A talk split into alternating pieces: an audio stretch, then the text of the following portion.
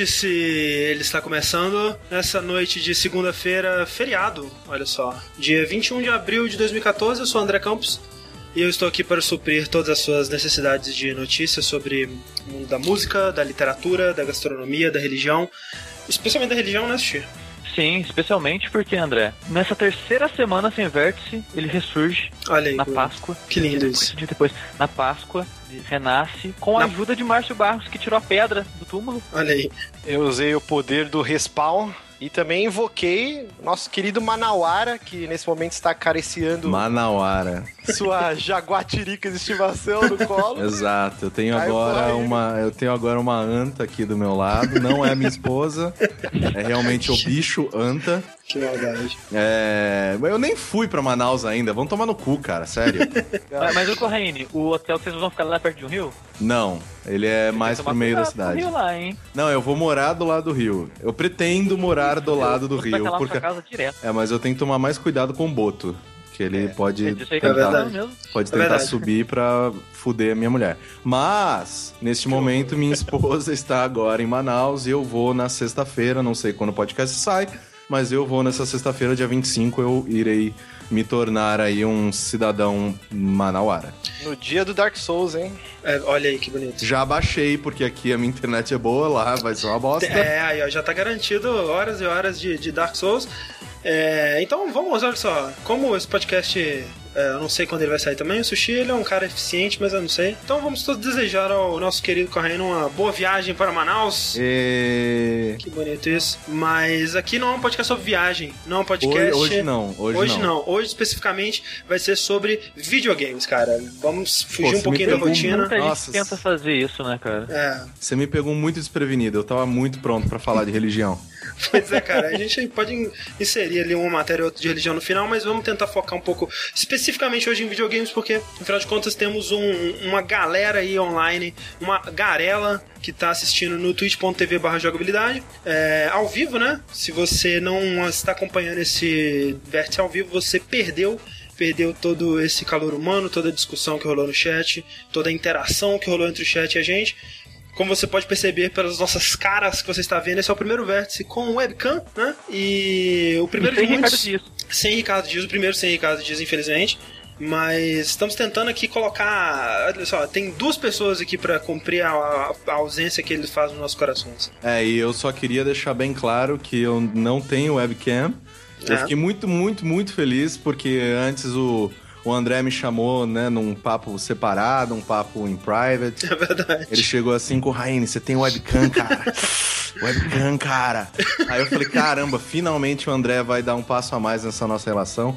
Mas, na verdade, eu não tenho webcam, por isso que tá a minha imagem estática aí. E eu Então, até acho bom que não tenha webcam, porque o o exemplo que eu ia dar pras pessoas do tanto de o tanto que eu fumo durante a gravação é uma coisa é, horrorosa. Então eu acho ainda muito melhor que só tenha uma imagem minha. Se dê por agradecido, Correia, né? Que você não sabe o terror que é as reuniões de pauta com sushi sem camisa na webcam. O sushi ele tá sempre Cara, sem eu não camisa, sei o que cara. que eles têm em traumático, só parece meu ombro. E eles ficam. Mas a imaginação. Você nunca jogou Silent Hill, sushi? A imaginação ela toma conta. Você nunca leu um Machado de Assis da vida pra ver o quão importante é o colo da pessoa É verdade. nessa relação? Porra. Exatamente. Então deixamos que vocês todos continuem imaginando o Corrêne como esse príncipe da Disney que ele é. Exatamente. Agradecer também ao nosso querido Fred Loman, que tá no chat, cuidando aí da, da- do, do chat, né? Se você tiver algum comentário que você acha que seja pertinente à nossa discussão, alguma, alguma pergunta, alguma, né, alguma sugestão qualquer que seja, você manda pra lá. Se for realmente interessante, o, o Fred Loman vai mandar pra gente e será lido aqui e complementará essa bela discussão. Por último, antes de entrarmos na discussão do vértice em si, discussão, discussão, discussão, é, temos que dar as boas-vindas ao nosso amigo Márcio Barros ao Jogabilidade. Êêêê! Uh, Ele que tá aí. caráter, pessoa que mais fala mal dos outros da Traíra. podosfera. Eu não, vai encerrar, velho. Ele que tava aí falando que não precisava mais de podcast de games, que tava aí falando que não, não Tem gostava mais dessa tudo. vida. Você agora que tá assistindo essa transmissão, neste momento, tá querendo começar seu podcast de games, saiba que Márcio Barrios não está do seu lado. Não Márcio está. Barrios sonha pelo seu fracasso. Márcio Barrios anseia por cuspir em sua lápide que ainda nem foi formada. Então, esta pessoa né? Essa aqui, ó, tá do, meu, do lado meu, a minha Essa fotinha pessoa que aqui. admira Ana Maria Braga. Exa essa pessoa que se masturba violentamente por Ana Maria Braga. Ó, aquelas luvinhas na mão, cara. Aquelas Que isso, cara. Aquelas fetiche Você puro. vê, você vê que ele já pensou sobre isso, né, cara? É muito preocupante. Não, mas ó, eu queria ter o direito de resposta. Eu não falei isso que não é pra ter mais podcast de games, hein? Eu, eu só fico feliz porque eu entrei André, no vamos melhor seguir podcast de André, games. vamos seguir Então, com a pauta, pauta, Mas André. olha só, o Márcio que ele já oficialmente, entre aspas, oficialmente já entrou pro jogabilidade há umas 3, 4 semanas aí. Tá finalmente participando do, do primeiro podcast oficial, né? Ele participou de alguns streams, ele mesmo fez alguns streams, ele tá ajudando muito aí no Facebook, né? Se você percebeu uma melhora no conteúdo que a gente tá produzindo no Facebook, graças ao nosso amigo Márcio. Não só melhora. É, o surgimento de conteúdo no Facebook. E muito mais coisas vão melhorar com a presença dele daqui pra frente. Então, um abraço no coração do Márcio e vamos seguir com essa bela, bela pauta e falar sobre o que a gente tem jogado. começa com o Márcio. Que começa com o Márcio porque a gente quer testar ele, queremos jogar. a- Se vira aí, Márcio. Vamos ver o que, que você faz com esse vértice que a gente vai dar na sua mão. E A fale do que você tem jogado. Então, eu estou jogando, é, na verdade faz um tempinho já, Towerfall Ascension pra PC. O jogo saiu também pra PS4. E há um ano atrás ele tinha saído pra Uia, né? Ele era exclusivo, tinha uma exclusividade temporária. Esse jogo ele é bem assim curioso porque ele é, foi feito pela Match Make Games, né? o estúdio, que é meio que um estúdio de um homem só, que é o Matt Thorson. E esse cara ele tem um modus operandi bem engraçado assim, que geralmente ele cria o conceito do jogo, ele programa, só que ele sempre contrata um estúdio pra fazer a arte e um compositor assim, mas meio que ele é a empresa, né? E no caso do Towerfall ele contratou o estúdio brasileiro Mini Boss com os Uhum. talentosíssimos, né, a Amora e o Santo. Sim. E cara, eu arrisco dizer que é o jogo em pixel art assim, mais bonito que eu já coloquei a mão assim. Ele é muito bonito, realmente. Ele é muito bonito e, e- e não é só The Night não jogou, né? ah. Cara, o Symphony of the Night é bonito, mas o Towerfall ele tem umas, para, umas paradinhas assim, por exemplo, tem tochas no cenário. Se o seu personagem pula, o fogo acompanha o movimento do seu personagem. Então, assim, é, muito foda. Mas, assim, o conceito do jogo, pra quem nunca jogou, ele é um jogo focado em multiplayer offline, né? Infelizmente, pra quatro pessoas. E, inclusive, um, uma das inspirações foi o próprio GoldenEye e o Smash Bros. de Nintendo 64. Uhum. E o jogo, assim, são quatro personagens. Você começa com três flechas, se eu não me engano. E se você dispara essa flecha, ela fica cravada no canto do cenário e você fica sem munição. E você fica alvo fácil pra morrer pros seus amiguinhos. Ele é um jogo de flecha, né? De arco e flecha, né? O, todo, as armas que você tem, as maneiras que você tem pra matar o seu inimigo é com a flecha e com o, o pulo na cabeça, né? Isso é algo que não, não- assim, né? Quando o pessoal falava, e esse jogo eu ouvi falar muito dele antes de eu finalmente jogar, né? Antes de sair o Ascension, porque realmente ele era exclusivo do Uia. E eu só podia realmente ouvir falar, porque comprar um Uia, né? Ninguém quer. É, eu posso dizer que eu fui uma das cinco pessoas do planeta que jogaram ele no Uia, já que o Heitor, né, lá do, do Arena, quando eu ainda fazia parte do Arena, ele tem um Uia, ele foi um desses malucos. E tanto que na, na eleição, né, de, dos melhores de 2013 que a gente fez lá no site, é, ele ficou, se não me engano, em sexto lugar, sétimo lugar, no nosso top 20. E com certeza a melhor multiplayer de 2013. É, o, o Polygon foi a mesma coisa, né? Eu acompanhava bastante eles e é, eles só, só sabiam fazer inveja falando desse jogo, porque eles, assim, ah, esse jogo melhor jogo do ano, não sei o que lá, e ninguém podia jogar, só quem tinha um ia, então. E Que bom o- que saiu finalmente. O Né? mais legal dele é o conceito, né? Que parece ser um jogo mega simples, né? É um Uhum. cenário estático e quatro pessoas se matando lá, né? Mas, É. cara, quando você começa a jogar, ele tem todo aquele lance, lembra um pouquinho portal, assim, no lance que cada extremidade do cenário, ela te te- teletransporta pro outro canto, né? Pac-Man, né? Pac-Man. É, Pac-Man, aquele, o próprio Mario antigão de arcade, né? Sim, Que tinha sim. aquele bloco escrito Paul no meio, né? Uhum. Então, por exemplo, você atira. Quando você consegue começar a raciocinar usando o cenário, o jogo fica muito mais incrível. Por exemplo, você pula e dá uma flechada pro teto e ele vai acertar o cara que tá lá embaixo, da- Embaixo. Da, da tela, assim.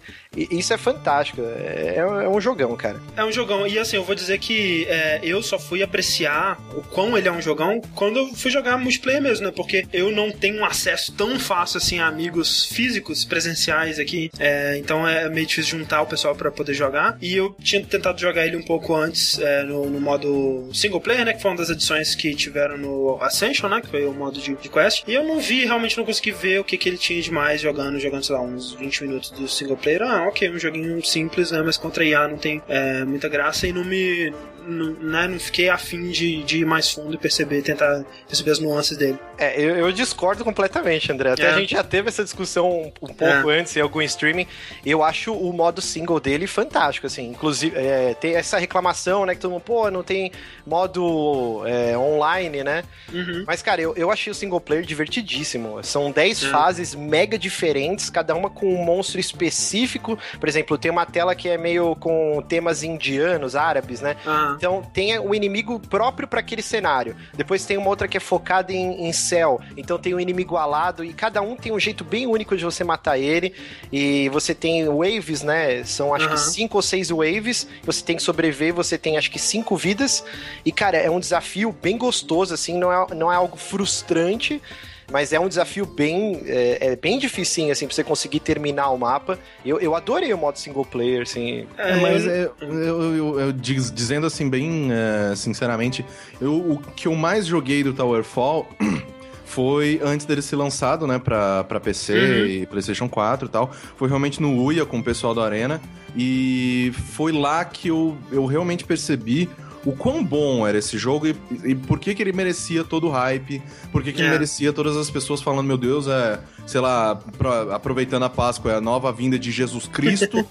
Mas é, quando eu finalmente peguei ele no PC, eu tava extremamente, extremamente animado, porque eu tava é, acostumado com aquela, com aquela jogabilidade de galera, de zoeira, de todo mundo dando risada, de pegando um replay para falar, para perceber o que caralhos aconteceu. Uhum. É, porque de vez em quando acontece um monte de coisa na, na, na, fase, você não sabe onde que um cara tá tirando, onde que o cara tava, da onde que veio aquela porra daquela flecha, por que que ela fez, ela deu uma subida, uma guinada uhum. do nada só para te acertar, e isso tem no, geralmente no replay, né? Geralmente quando sim, sim. você termina uma, uma fase, é, vem um replayzinho da, da, de como foi a última morte, como foi e aí momento você pode salvar decisivo. o replay até, é bem legal. Sim.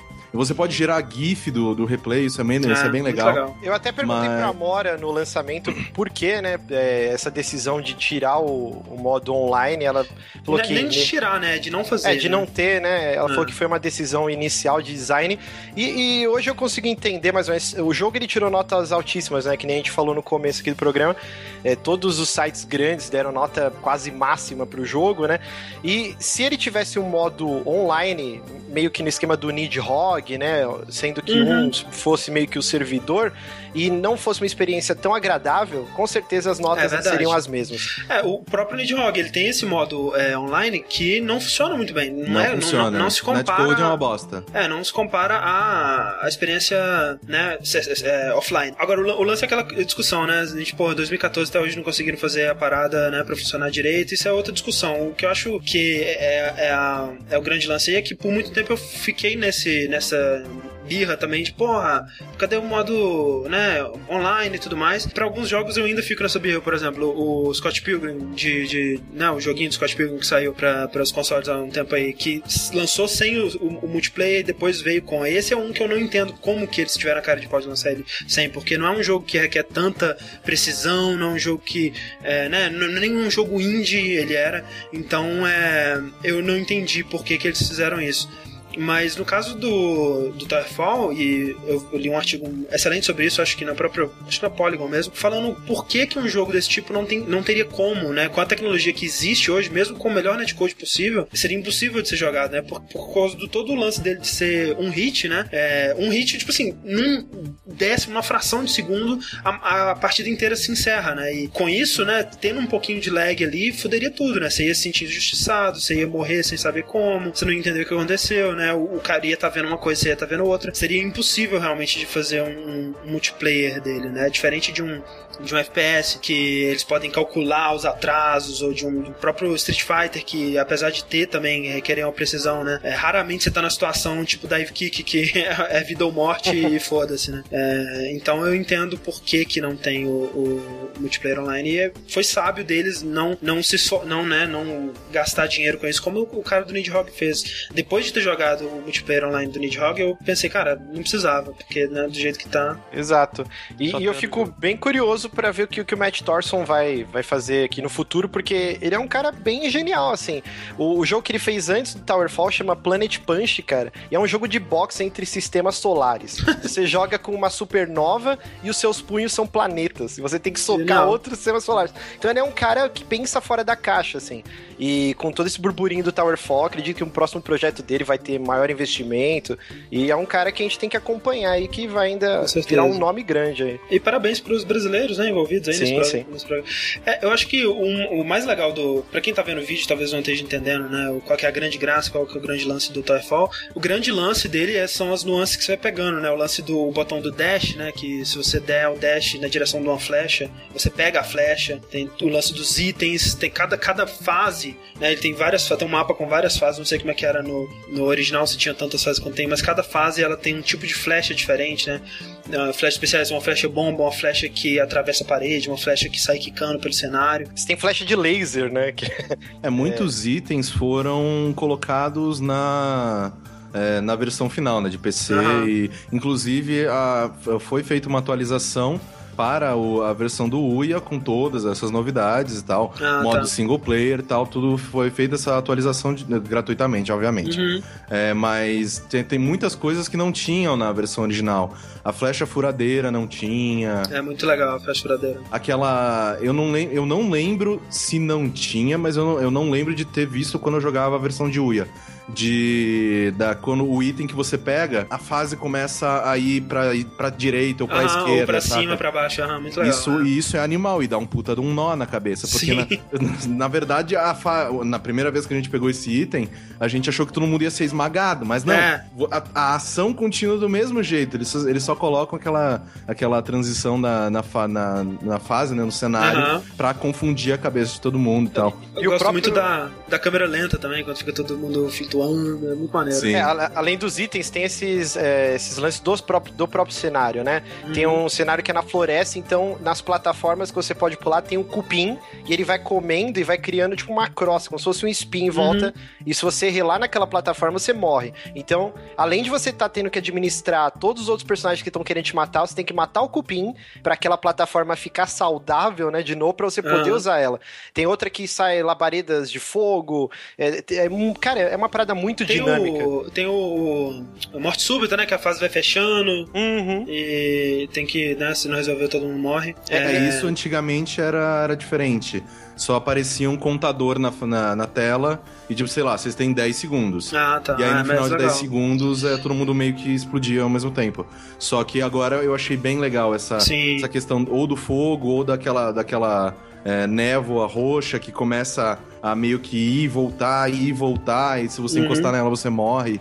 É muito legal isso. Muito bom, é um jogaço. E André, só para finalizar, a gente esquece, é, rapidinho, a gente esqueceu de falar, né? Não existe só esse modo mata-mata, né? Que é quatro, é, cada um por si, mas é. ele tem é, duplinha, tem o modo Red Hunter, que, que independente se você morreu naquele cenário, depois você consegue recuperar e ganha o que fizer o maior número de kills. Ele tem uns quatro ou cinco modos diferentes que são bem legais, bem diferentes, assim. E vale dizer também, última coisa aqui, que é, eu, eu comprei ele no PS4, né? Só que no PS4 o problema é que para jogar com quatro pessoas eu teria que ter gastado mais 500 reais, porque a porra do controle é 250, né? Então não, não, tinha como, só tinha como jogar de duas pessoas. Então, é, quando a gente juntou quatro pessoas, é, eu, eu passei pro PC. E me surpreendeu muito, cara, que a gente ligou dois controles de Xbox 360, um de PS4 e um de PS3, e funcionou lindamente, cara. Tipo, sem problema, ele reconheceu o controle do PS4 também, com o íconezinho do controle do PS4 e tudo. Então, é, assim, né, um jogo muito afim de fazer você jogar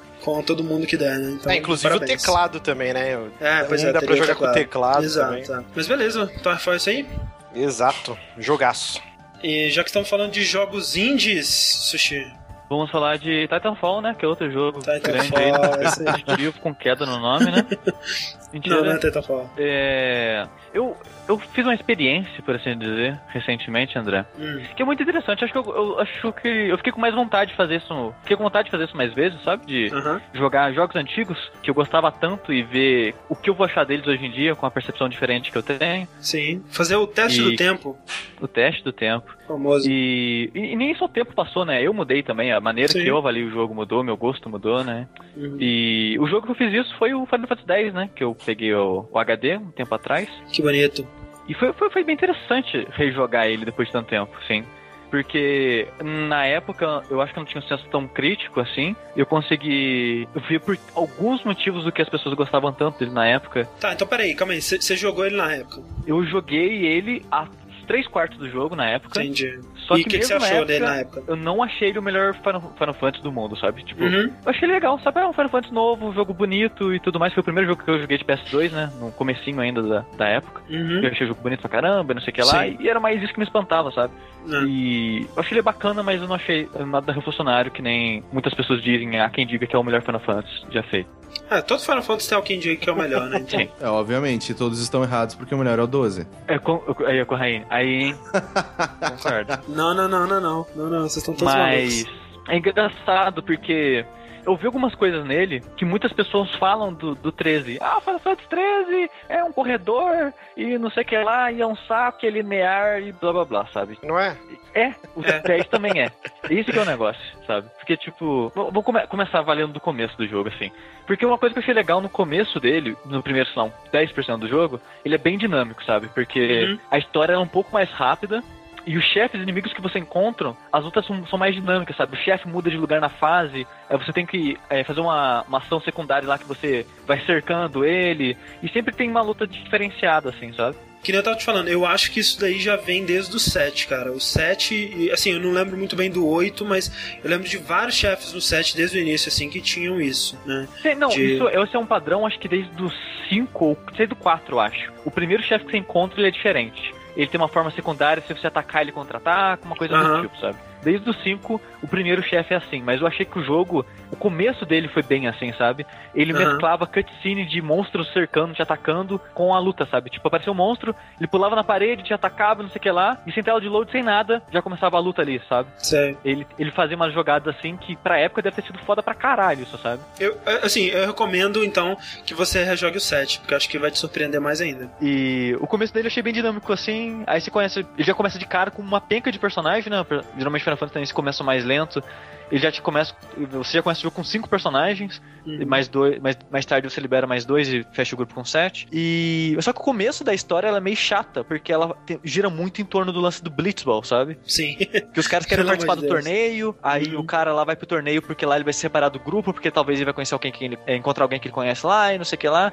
E é Blitzball, Blitzball, Blitz... cara, Blitzball é um saco. Odeio, Nossa. odeio, odeio. Acho que foi o pior minigame. Mentira. Eu ia falar o pior minigame já criado pra história de Final Fantasy, mas o 10-12 é um jogo de minigame todos são horríveis. Mas esse Mas Blitzball- início lento aí não é meio que um algo da série? Pois pois é, você achou o início lento, Sushi? Não, eu achei ele, ele achei é. o, o começo acelerado. É. A parte do Blitzball que eu achei chata. Aí acaba a parte do Blitzball, a parte essa, acaba essa parte acelerada do jogo. Uhum. Porque até aí você não meio que tem dungeon, sabe? Você não anda. O jogo vai te teletransportando de área em área. Sei. E não tem, sei lá, um caminho, uma dungeon, um caminho que você faz pra, sabe? É só, só simplesmente um pedacinho da história, você transporta pra outro lugar, pedacinho da história, teletransportado. E aí, quando acaba o torneio de Blitzball, você recebe o sexto personagem e o jogo, em teoria, abre, entre aspas, que você agora começa a andar entre cidades. Uhum. O que são esses caminhos entre cidades? São literalmente retas. São retas Caminhos, é literalmente caminhos, tipo, né? Um corredor entre uma cidade e outra. Sim, e esse corredor, ele vai, eles são curtos, eles não são muito grandes, só que a chance de luta é dois passos uma luta, dois passos uma luta, dois passos uma luta, dois passos uma luta. Tipo, o caminho, se não tivesse luta, você atravessava em um minuto. Com a luta, você Uhum. demora meia hora, porque é muita luta. É sério, é muito. Acho que esse é o Final Fantasy com maior quantidade de luta que eu já vi, sabe? Uhum. Em espaço, assim, em quantidade que você anda e luta em seguida. Só que aí o combate dele tem uma coisa que eu acho legal e uma coisa que eu não gosto. O que eu acho legal é que eu, eu gosto desse esquema de turno, do lado tem, tem a tabelinha lá é, da ordem de quem vai agir, né? Seus, seus, os membros do seu grupo, os monstros e tudo mais, tem essa ordem certinha. E toda ação que você faz, algumas têm tempos diferentes, né? Ah, Tem, tem ação que vai retardar é, a sua próxima ação. Se você usar um item, você é, antecipa, é, antecipa a sua próxima, e assim Uhum. vai indo. Eu achei, eu achei isso bem legal, que você pode fazer estratégias com isso. Uhum. Outra coisa legal é que, diferente dos outros Final Fantasy, você pode trocar de membro durante a luta. É, isso é muito legal. Você começa com três caras, aí você aperta um botão lá, você troca o cara que vai agir nesse turno por um outro, sabe? A sua, a sua party inteira, ela tá disponível pra você o tempo todo, né? Sim, e o legal disso é que todo mundo acaba sendo importante, porque cada Sim. um tem um forte. É, isso é Uma muito legal, realmente. é a maga, ela tem dano elemental. A, a, a Yuna é healer, ela cura o pessoal. Aí tem o Tidus, que ele é bom contra personagem ágil, que ele tem uma, uma chance de acerto mais maior. O Aka, ele, como ele é a de arremesso, ele tem a chance de acerto em inimigo voador maior. O Auron, que é o cara da guerreirão, ele. Toda a arma dele tem habilidade de piercing. Então os inimigos que tem, tipo, armadura, casca, casco, esse tipo de coisa, ele causa mais dano, sabe? Cada um tem uma utilidade na luta. Uhum. E o jogo incentiva você a ficar. Tipo, nessa luta tem um voador, um inimigo é, elemental e um. e um com armadura, sabe? Então você vai usar o Auron, a Lulu e o Aka, sabe? Ele, eu acho não, legal o isso. Aka dele- você nunca vai usar, não, né, cara? Porque ele é um babaca, assim, né? Não, o personagem. Começou agora a falar de personagem, vou deixar isso pra falar mais tarde. Senão vou perder o foco. É, isso eu acho muito legal. Isso de cada personagem ter sua importância e tudo mais. O ruim é que só ganha experiência o cara que agiu naquele, aquele turno. E como todo mundo é importante, você quer que todo mundo evolua junto. Porque senão vai chegar uma luta que o cara é importante e ele vai estar mais fraco que o resto, sabe? Sim. E pra tentar deixar todo mundo junto, eu ficava, colocava todo mundo à luta, colocava defender. Mas aí é maluquice da sua luta, sabe? cabeça, né, Sushi? Isso aí já é maluquice da sua cabeça.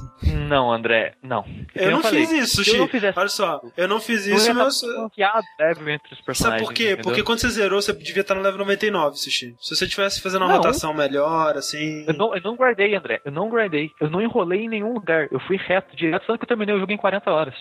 Eu fui bem, bem direto no jogo. Eu só queria que todo mundo evoluísse junto, pra ninguém ficar mais fraco que o outro, entendeu? Uhum. É, o Sphere Grid, o lance de, da evol- da evolução sem Sphere Grid, eu acho muito legal, que você permite né, todo mundo ser igual no final das contas. Ah, o esquema de evolução é uma tabela, cada level que seu personagem ganha, você anda um passo naquela tabela.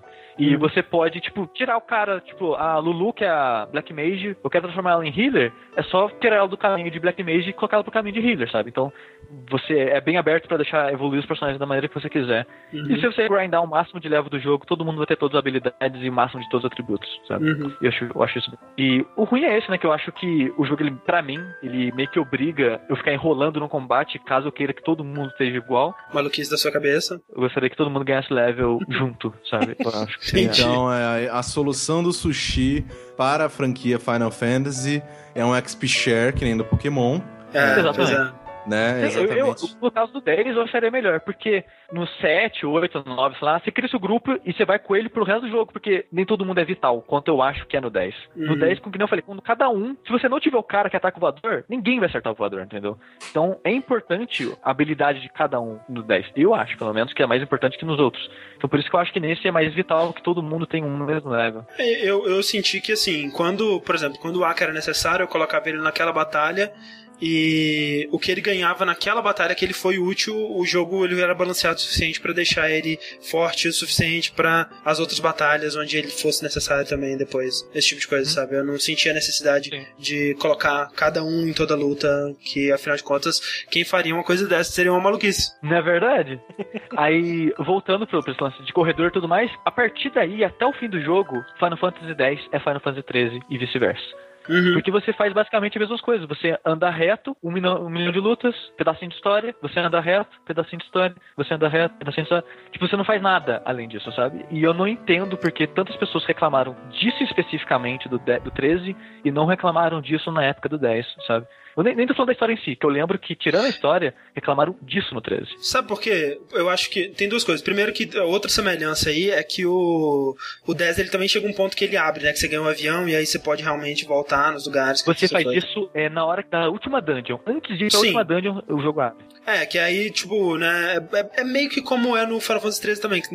Em teoria, nessa parte que abre no Final Fantasy 13 também tem uma missão pra fazer, mas aí você tem que grindar pra caralho, fazer as paradas até estar forte o suficiente É, pra não poder. precisa guardar, não. Nenhum dos dois acho que precisa Ah, guardar, enfim. mas ok. Não, mas é essa semelhança, né? Agora, eu acho que a, grande diferença é que a história do 13, se você não correr atrás de querer entender e querer gostar dela, ela é muito mal contada. E mesmo quando você entende, ela não é uma história muito boa. Os E- personagens não são muito legais. E eu, eu acho Não. assim, eu, eu tentei jogar o Final Fantasy XIII, assim, quando saiu, eu tava muito de coração aberto, por mais que Ah, eu também. todo mundo tivesse reclamando, e ah, que bosta de jogo, ah, não sei o que tem, blá blá.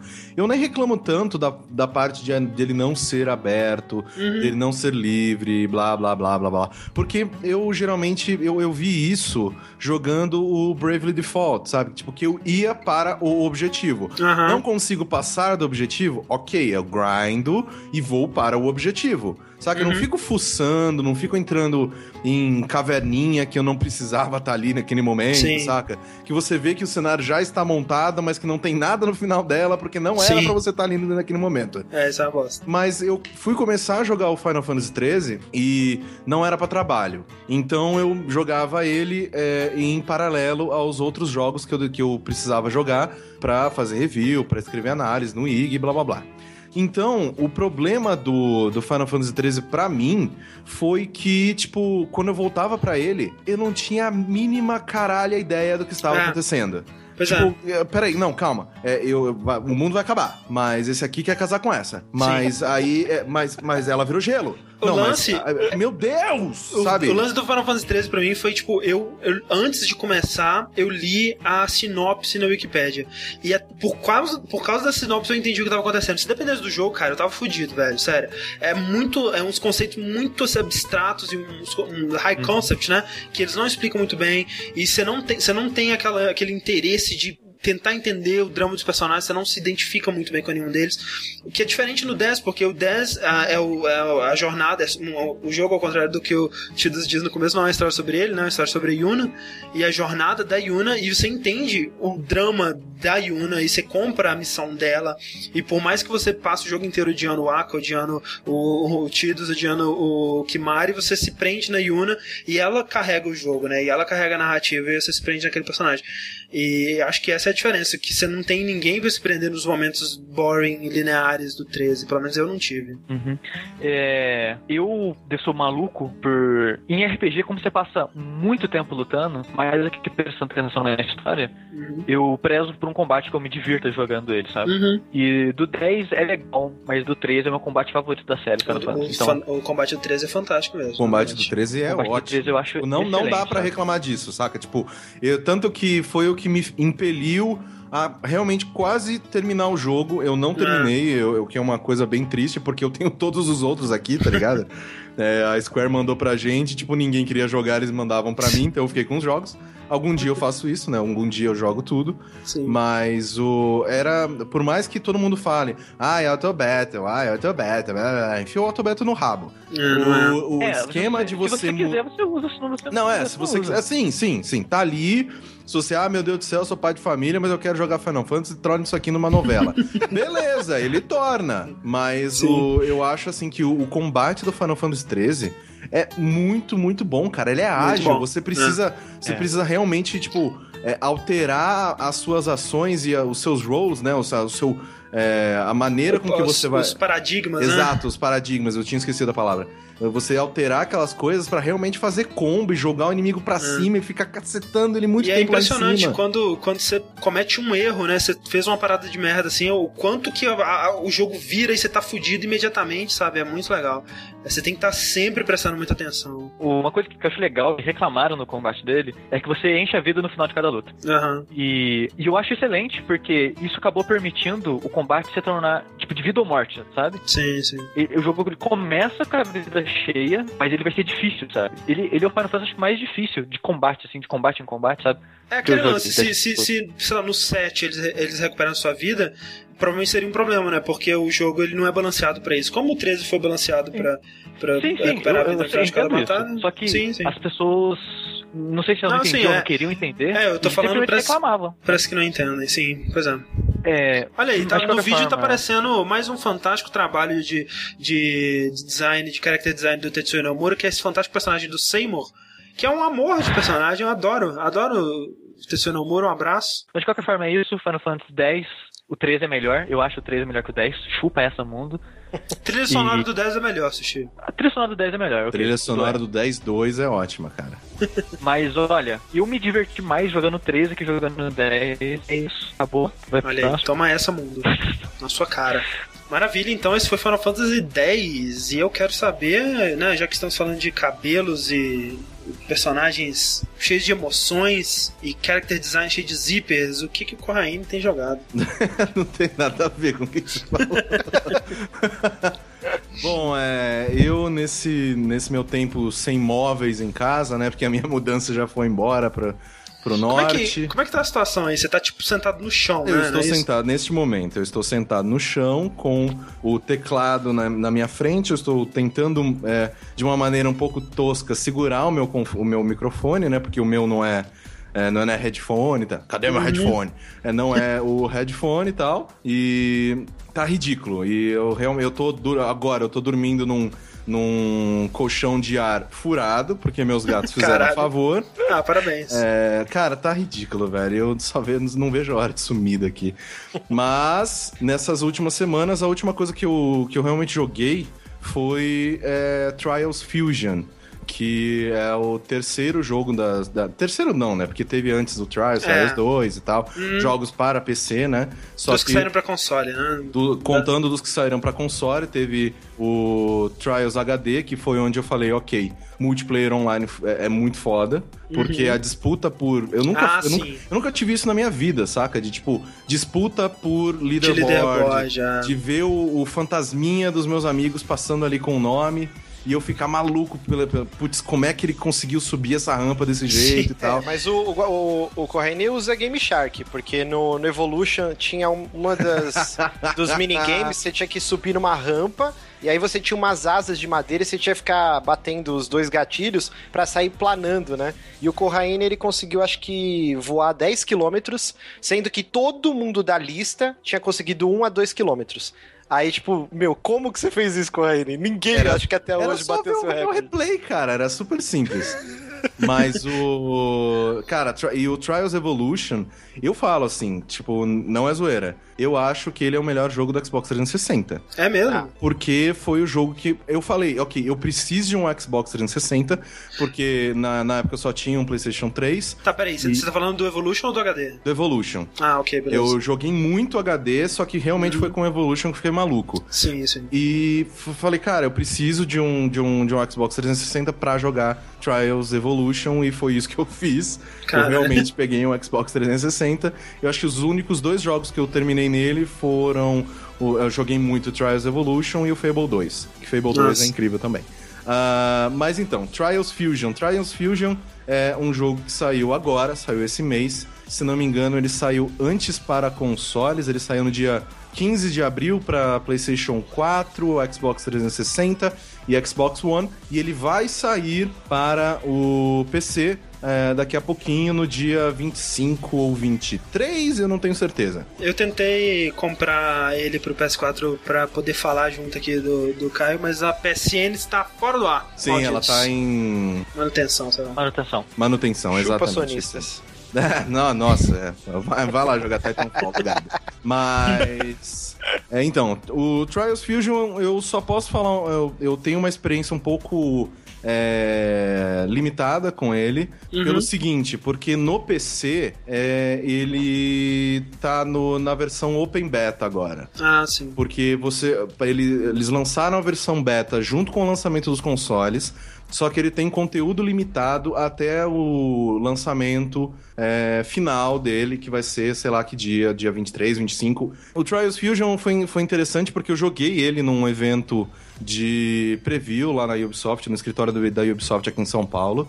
E realmente eu falei, ok, tipo, é um Trials do, do mesmo jeito, né? Um novo Trials. Uhum. Só que eles colocaram alguma. Eles tentaram implementar uma perfumaria que eu não gostei. Que é, é o lance dos tricks ou Dos mais... tricks. É, uhum. Cara, assim. O Trials, ele não é um jogo de fazer pontuação, de, sei lá, um- ele não é um Tony Hawk de moto.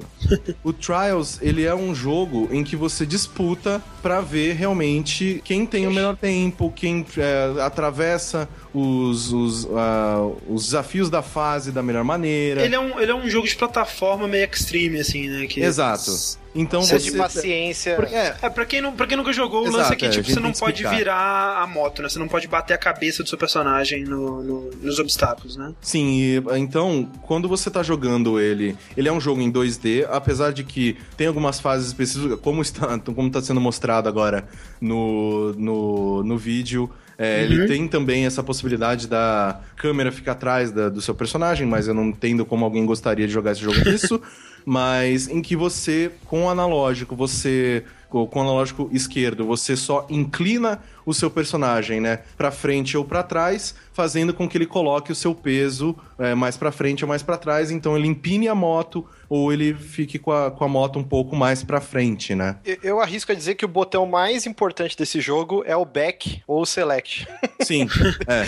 Que é o que você Porque- mais vai apertar, né? Pra dar reset. na Porque parada. pelo fato dele ter essa jogabilidade focada é, principalmente nas últimas fases, em que a, a dificuldade é, é muito, muito grande, que você realmente fica, sei lá, falha umas, sei lá, 50 vezes na mesma fucking rampa, Uhum. porque ela, ela, é, ela é escrota, ela faz um, um U invertido e você tem que arrumar um jeito de subir E ele aquilo. tem um- uma curva de dificuldade muito grande. Tem umas fases que são. Assim, você olha e você fala, impossível, ninguém nunca vai conseguir passar isso aqui, né? Sim, e é, tanto que eu falo que Trials só começa, por isso que eu não consigo falar tão bem assim do Fusion, porque eu não tenho acesso a essas fases.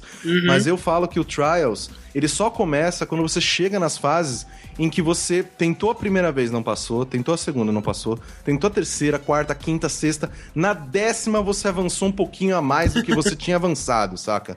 Aí eu falo, ok, agora a Trials começa, porque é a parte de é, ficar dando retry e ficar correndo e tentar, tentar chegar na mesma, na mesma é, rampa de maneiras diferentes. Isso eu acho muito foda dele. Eu gosto de fazer analogia com o Trials quando você tá aprendendo a dirigir, inclusive com o Raine aí que vai começar a fazer aulas. É, quando para você aprender a dirigir, cara, um carro de verdade você tem que dominar a embreagem, né? Então o cara da autoescola ele te põe numa ladeirinha e fala, ó, não deixa o carro morrer nem descer. O Trials, muita gente acha que é só acelerar, né? Mas você tem que ter o domínio do- de quanto você aperta o acelerador. Tem fases que a parada é quase 90 graus. E aí você esmirilha lá no acelerador e seu cara fica dando loop, né? E aí quando você aprende que é aquele totozinho certinho, assim, é como se você estivesse dominando a embreagem do carro e você vai subindo bem lentamente aquela ladeira impossível. E aí você dominou o jogo, entre aspas, Ah. né? Então eu acho muito legal essa curva de aprendizado dele, que você fica mega frustrado, mas quando você começa a aprender, aí você começa a avançar bastante, assim, nas fases dele. E por que que eu digo que os tricks, eles, é, eles são um ponto negativo na minha opinião? Porque eles tiram o foco da parada de que ah, é, o importante é você é, entender a pista, meio que decorar a pista para conseguir realmente, ó, nessa rampa aqui eu não vou acelerar que não um imbecil, porque se eu acelerar muito, ela vai me jogar muito pra fora, eu vou ficar muito tempo longe do chão, não vou ter aceleração, então não me, não me faz sentido acelerar nessa rampa. Ah, nessa outra aqui é bom que eu acelere, porque eu pego um um caminho alternativo na parte de cima, que ele é mais rápido e tal. E essa, é, eu, no, no meu caso, né, que eu, eu realmente eu sempre joguei por é, ranking, por leaderboard, por tipo ver o tempo do meu amigo e falar, cara, eu preciso rejogar essa fase pra poder desbancar o recorde dele. E os tricks, eles são, tipo, por mais que sim, tenha a questão de você realmente aprender o timing, aprender que é, manobra você faz, que não te ferre na hora de pousar no chão. É, pousar no teto não dá, né? Pousar. mas é, você tem que realmente pesar esse tipo de coisa. Só Sim. que o- os tricks, eles, eles meio que me tiram a porra do foco. É, um- falo, é uma coisa a mais pra você pensar, é, né? ou eu chego em primeiro com o melhor tempo, ou eu tento ficar fazendo a porra das manobras. E, mas aí, assim, por exemplo, supor, você foi lá e fez do jeito que você jogava no Evolution e chegou no final. Você não vai pegar medalha de ouro, platina, sei lá o que Em é. algumas, em, em- em diversas fases, não, porque Ah, é, é, triste. foca, foca no, ah, quem fez mais manobras, quem fez a manobra mais pontua, de mais pontos. É, porque assim, por exemplo, eu gosto muito do Joe Danger, né? Que era o, o Trials pra quem não tinha Xbox na época, né? Que saiu pro, pro Playstation, hoje em dia ele tá em todo, todo lugar, né? É, que eu acho um jogo muito legal também, mas, e ele é muito focado em manobra, né? Em, em girar e fazer né, posezinhas quando você tá no ar e essa porra toda. Para compensar isso, as fases dele nunca ficam tão difíceis quanto elas são no Trials. Né? Você nunca tem que fazer nada tão absurdo com a partir da plataforma né, em si. É, e talvez esse fosse o caso deles. É, fosse o que eles deve, talvez tivessem ter feito com o Trials. É, como é que chama isso aí? Fusion, né? Fusion. Que era talvez deixar algumas fases pro estilo que eles sempre fizeram, né, do Trials mais de plataforma, e outras, né, uma, uma Copa Fusion, sei lá, que era mais focado na, nas manobras, mas uma, parada, uma pegada mais Tony Hawk, né? Mas parece que tentando misturar as duas coisas ao mesmo tempo não, não funciona muito bem, então... Sim, mas eu, eu não sei, assim, isso é, obviamente uma, um ponto de vista meu de que uhum. eu jogo Trials desde o HD justamente para brigar por leaderboard, para brigar por medalha de ouro, por pegar para, sabe, tipo chegar nas últimas sim, fases sim. e ver quem passa primeiro, entender, ver replay da corrida de, de amigo para ver como que ele passou daquela parte, por que que caralhos ele tá chegando na minha frente ainda. sim. Sabe, essa maluquice. Então, quando você coloca os tricks, realmente é, é muito lame falar isso, mas eles mexeram no meu mundinho, na coisa que eu já achava perfeita, sim, saca? Sim.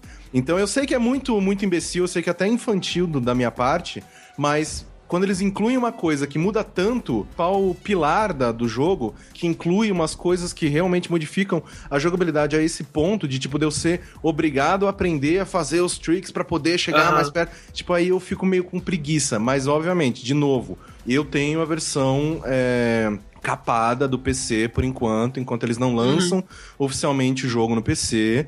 Então é, eu não posso falar sobre. Eu nem cheguei nas fases mais difíceis, saca? Tipo, uhum. no PC ainda abriram só é, mundos suficientes em que eu realmente só acelerando, que nem o Márcio falou antes eu consigo passar da fase de primeira, saca? Sim, sim. Isso para mim não é Trials. Trials não tá lá. uhum. tipo, o, meu, o, o Trials que eu gosto ainda não chegou. Correne.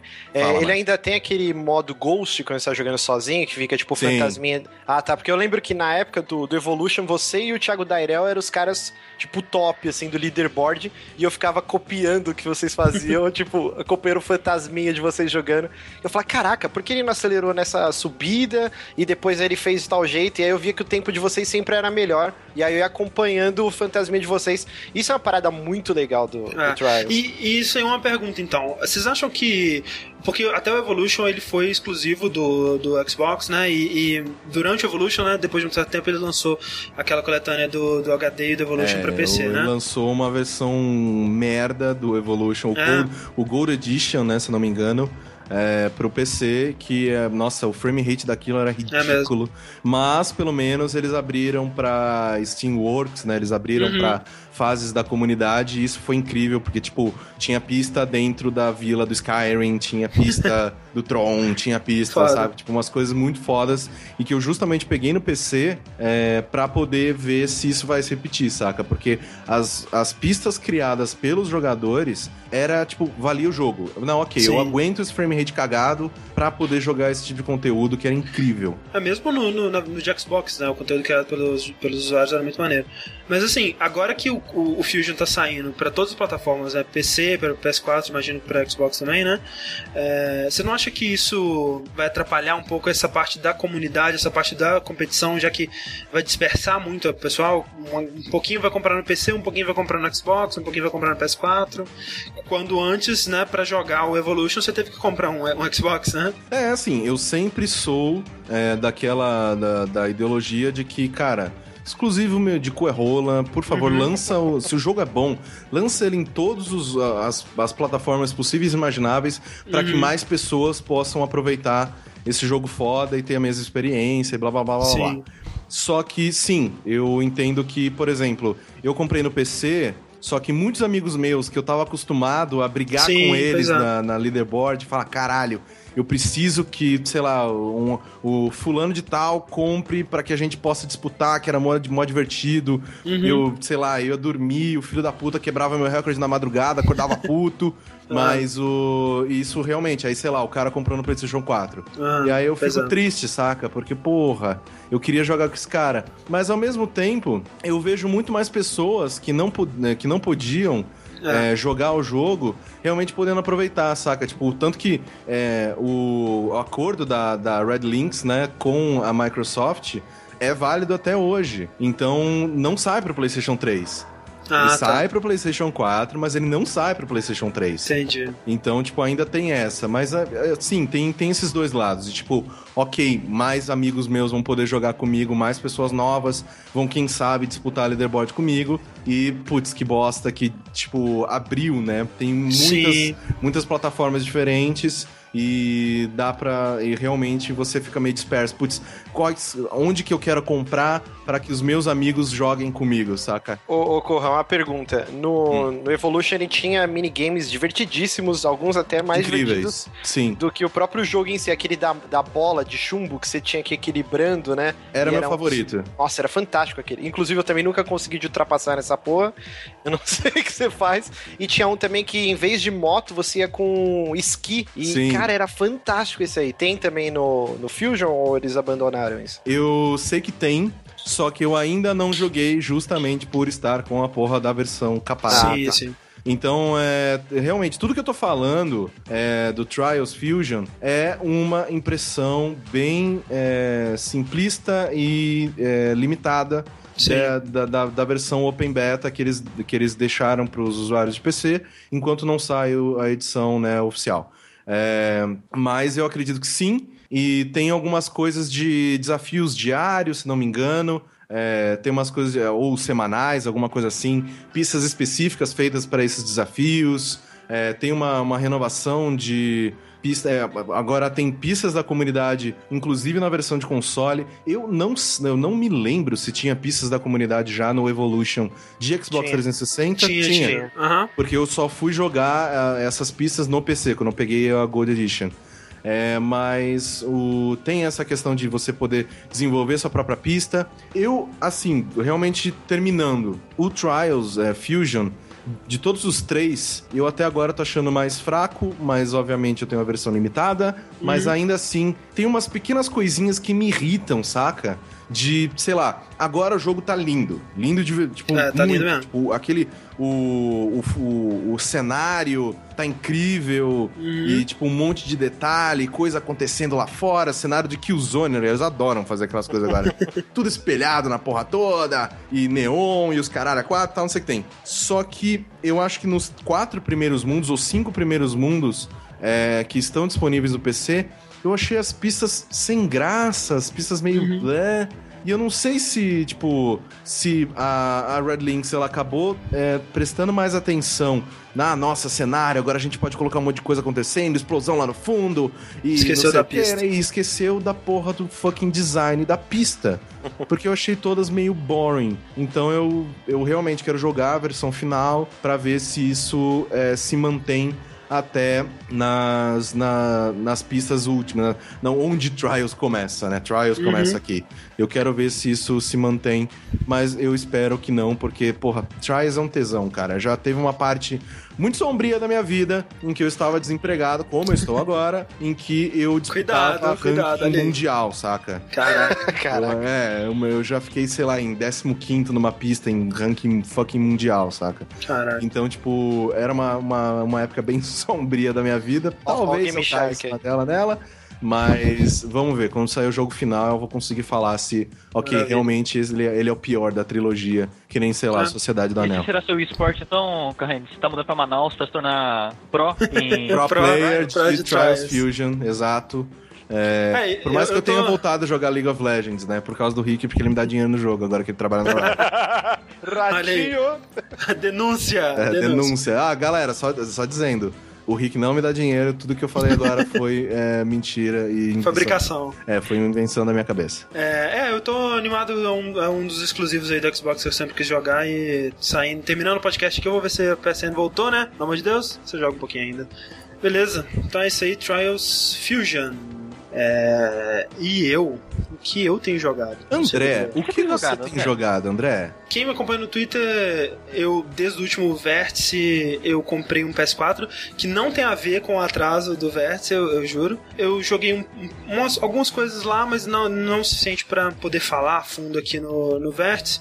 Um jogo que eu joguei nesse meio tempo e que ele ficou por bastante tempo na minha cabeça foi o, a- especificamente a parte 2 do DLC de Bioshock Infinite, Burial at Sea. Putz, eu vou ter que sair, spoiler, meu Deus. Não, não Ah. vou dar spoiler. Quer dizer, né, assim, se você não quer saber nada de Bioshock Infinite at all, assim, eu não vou dar spoiler do final, nem do Infinite, nem nenhum do, do, do DLC, mas se você não quer saber nada de nada, né, não, não assista isso, não, né, não veja. O Burial at Sea, ele saiu em duas partes, né, ele saiu primeiro, ah, acho que foi até, o que foi começo do ano, ou ano passado até, né, é, a parte 1, se bobear, não lembro. Enfim, o tempo ele se. Tal qual em Bioshock, o tempo e o espaço ele se confunde.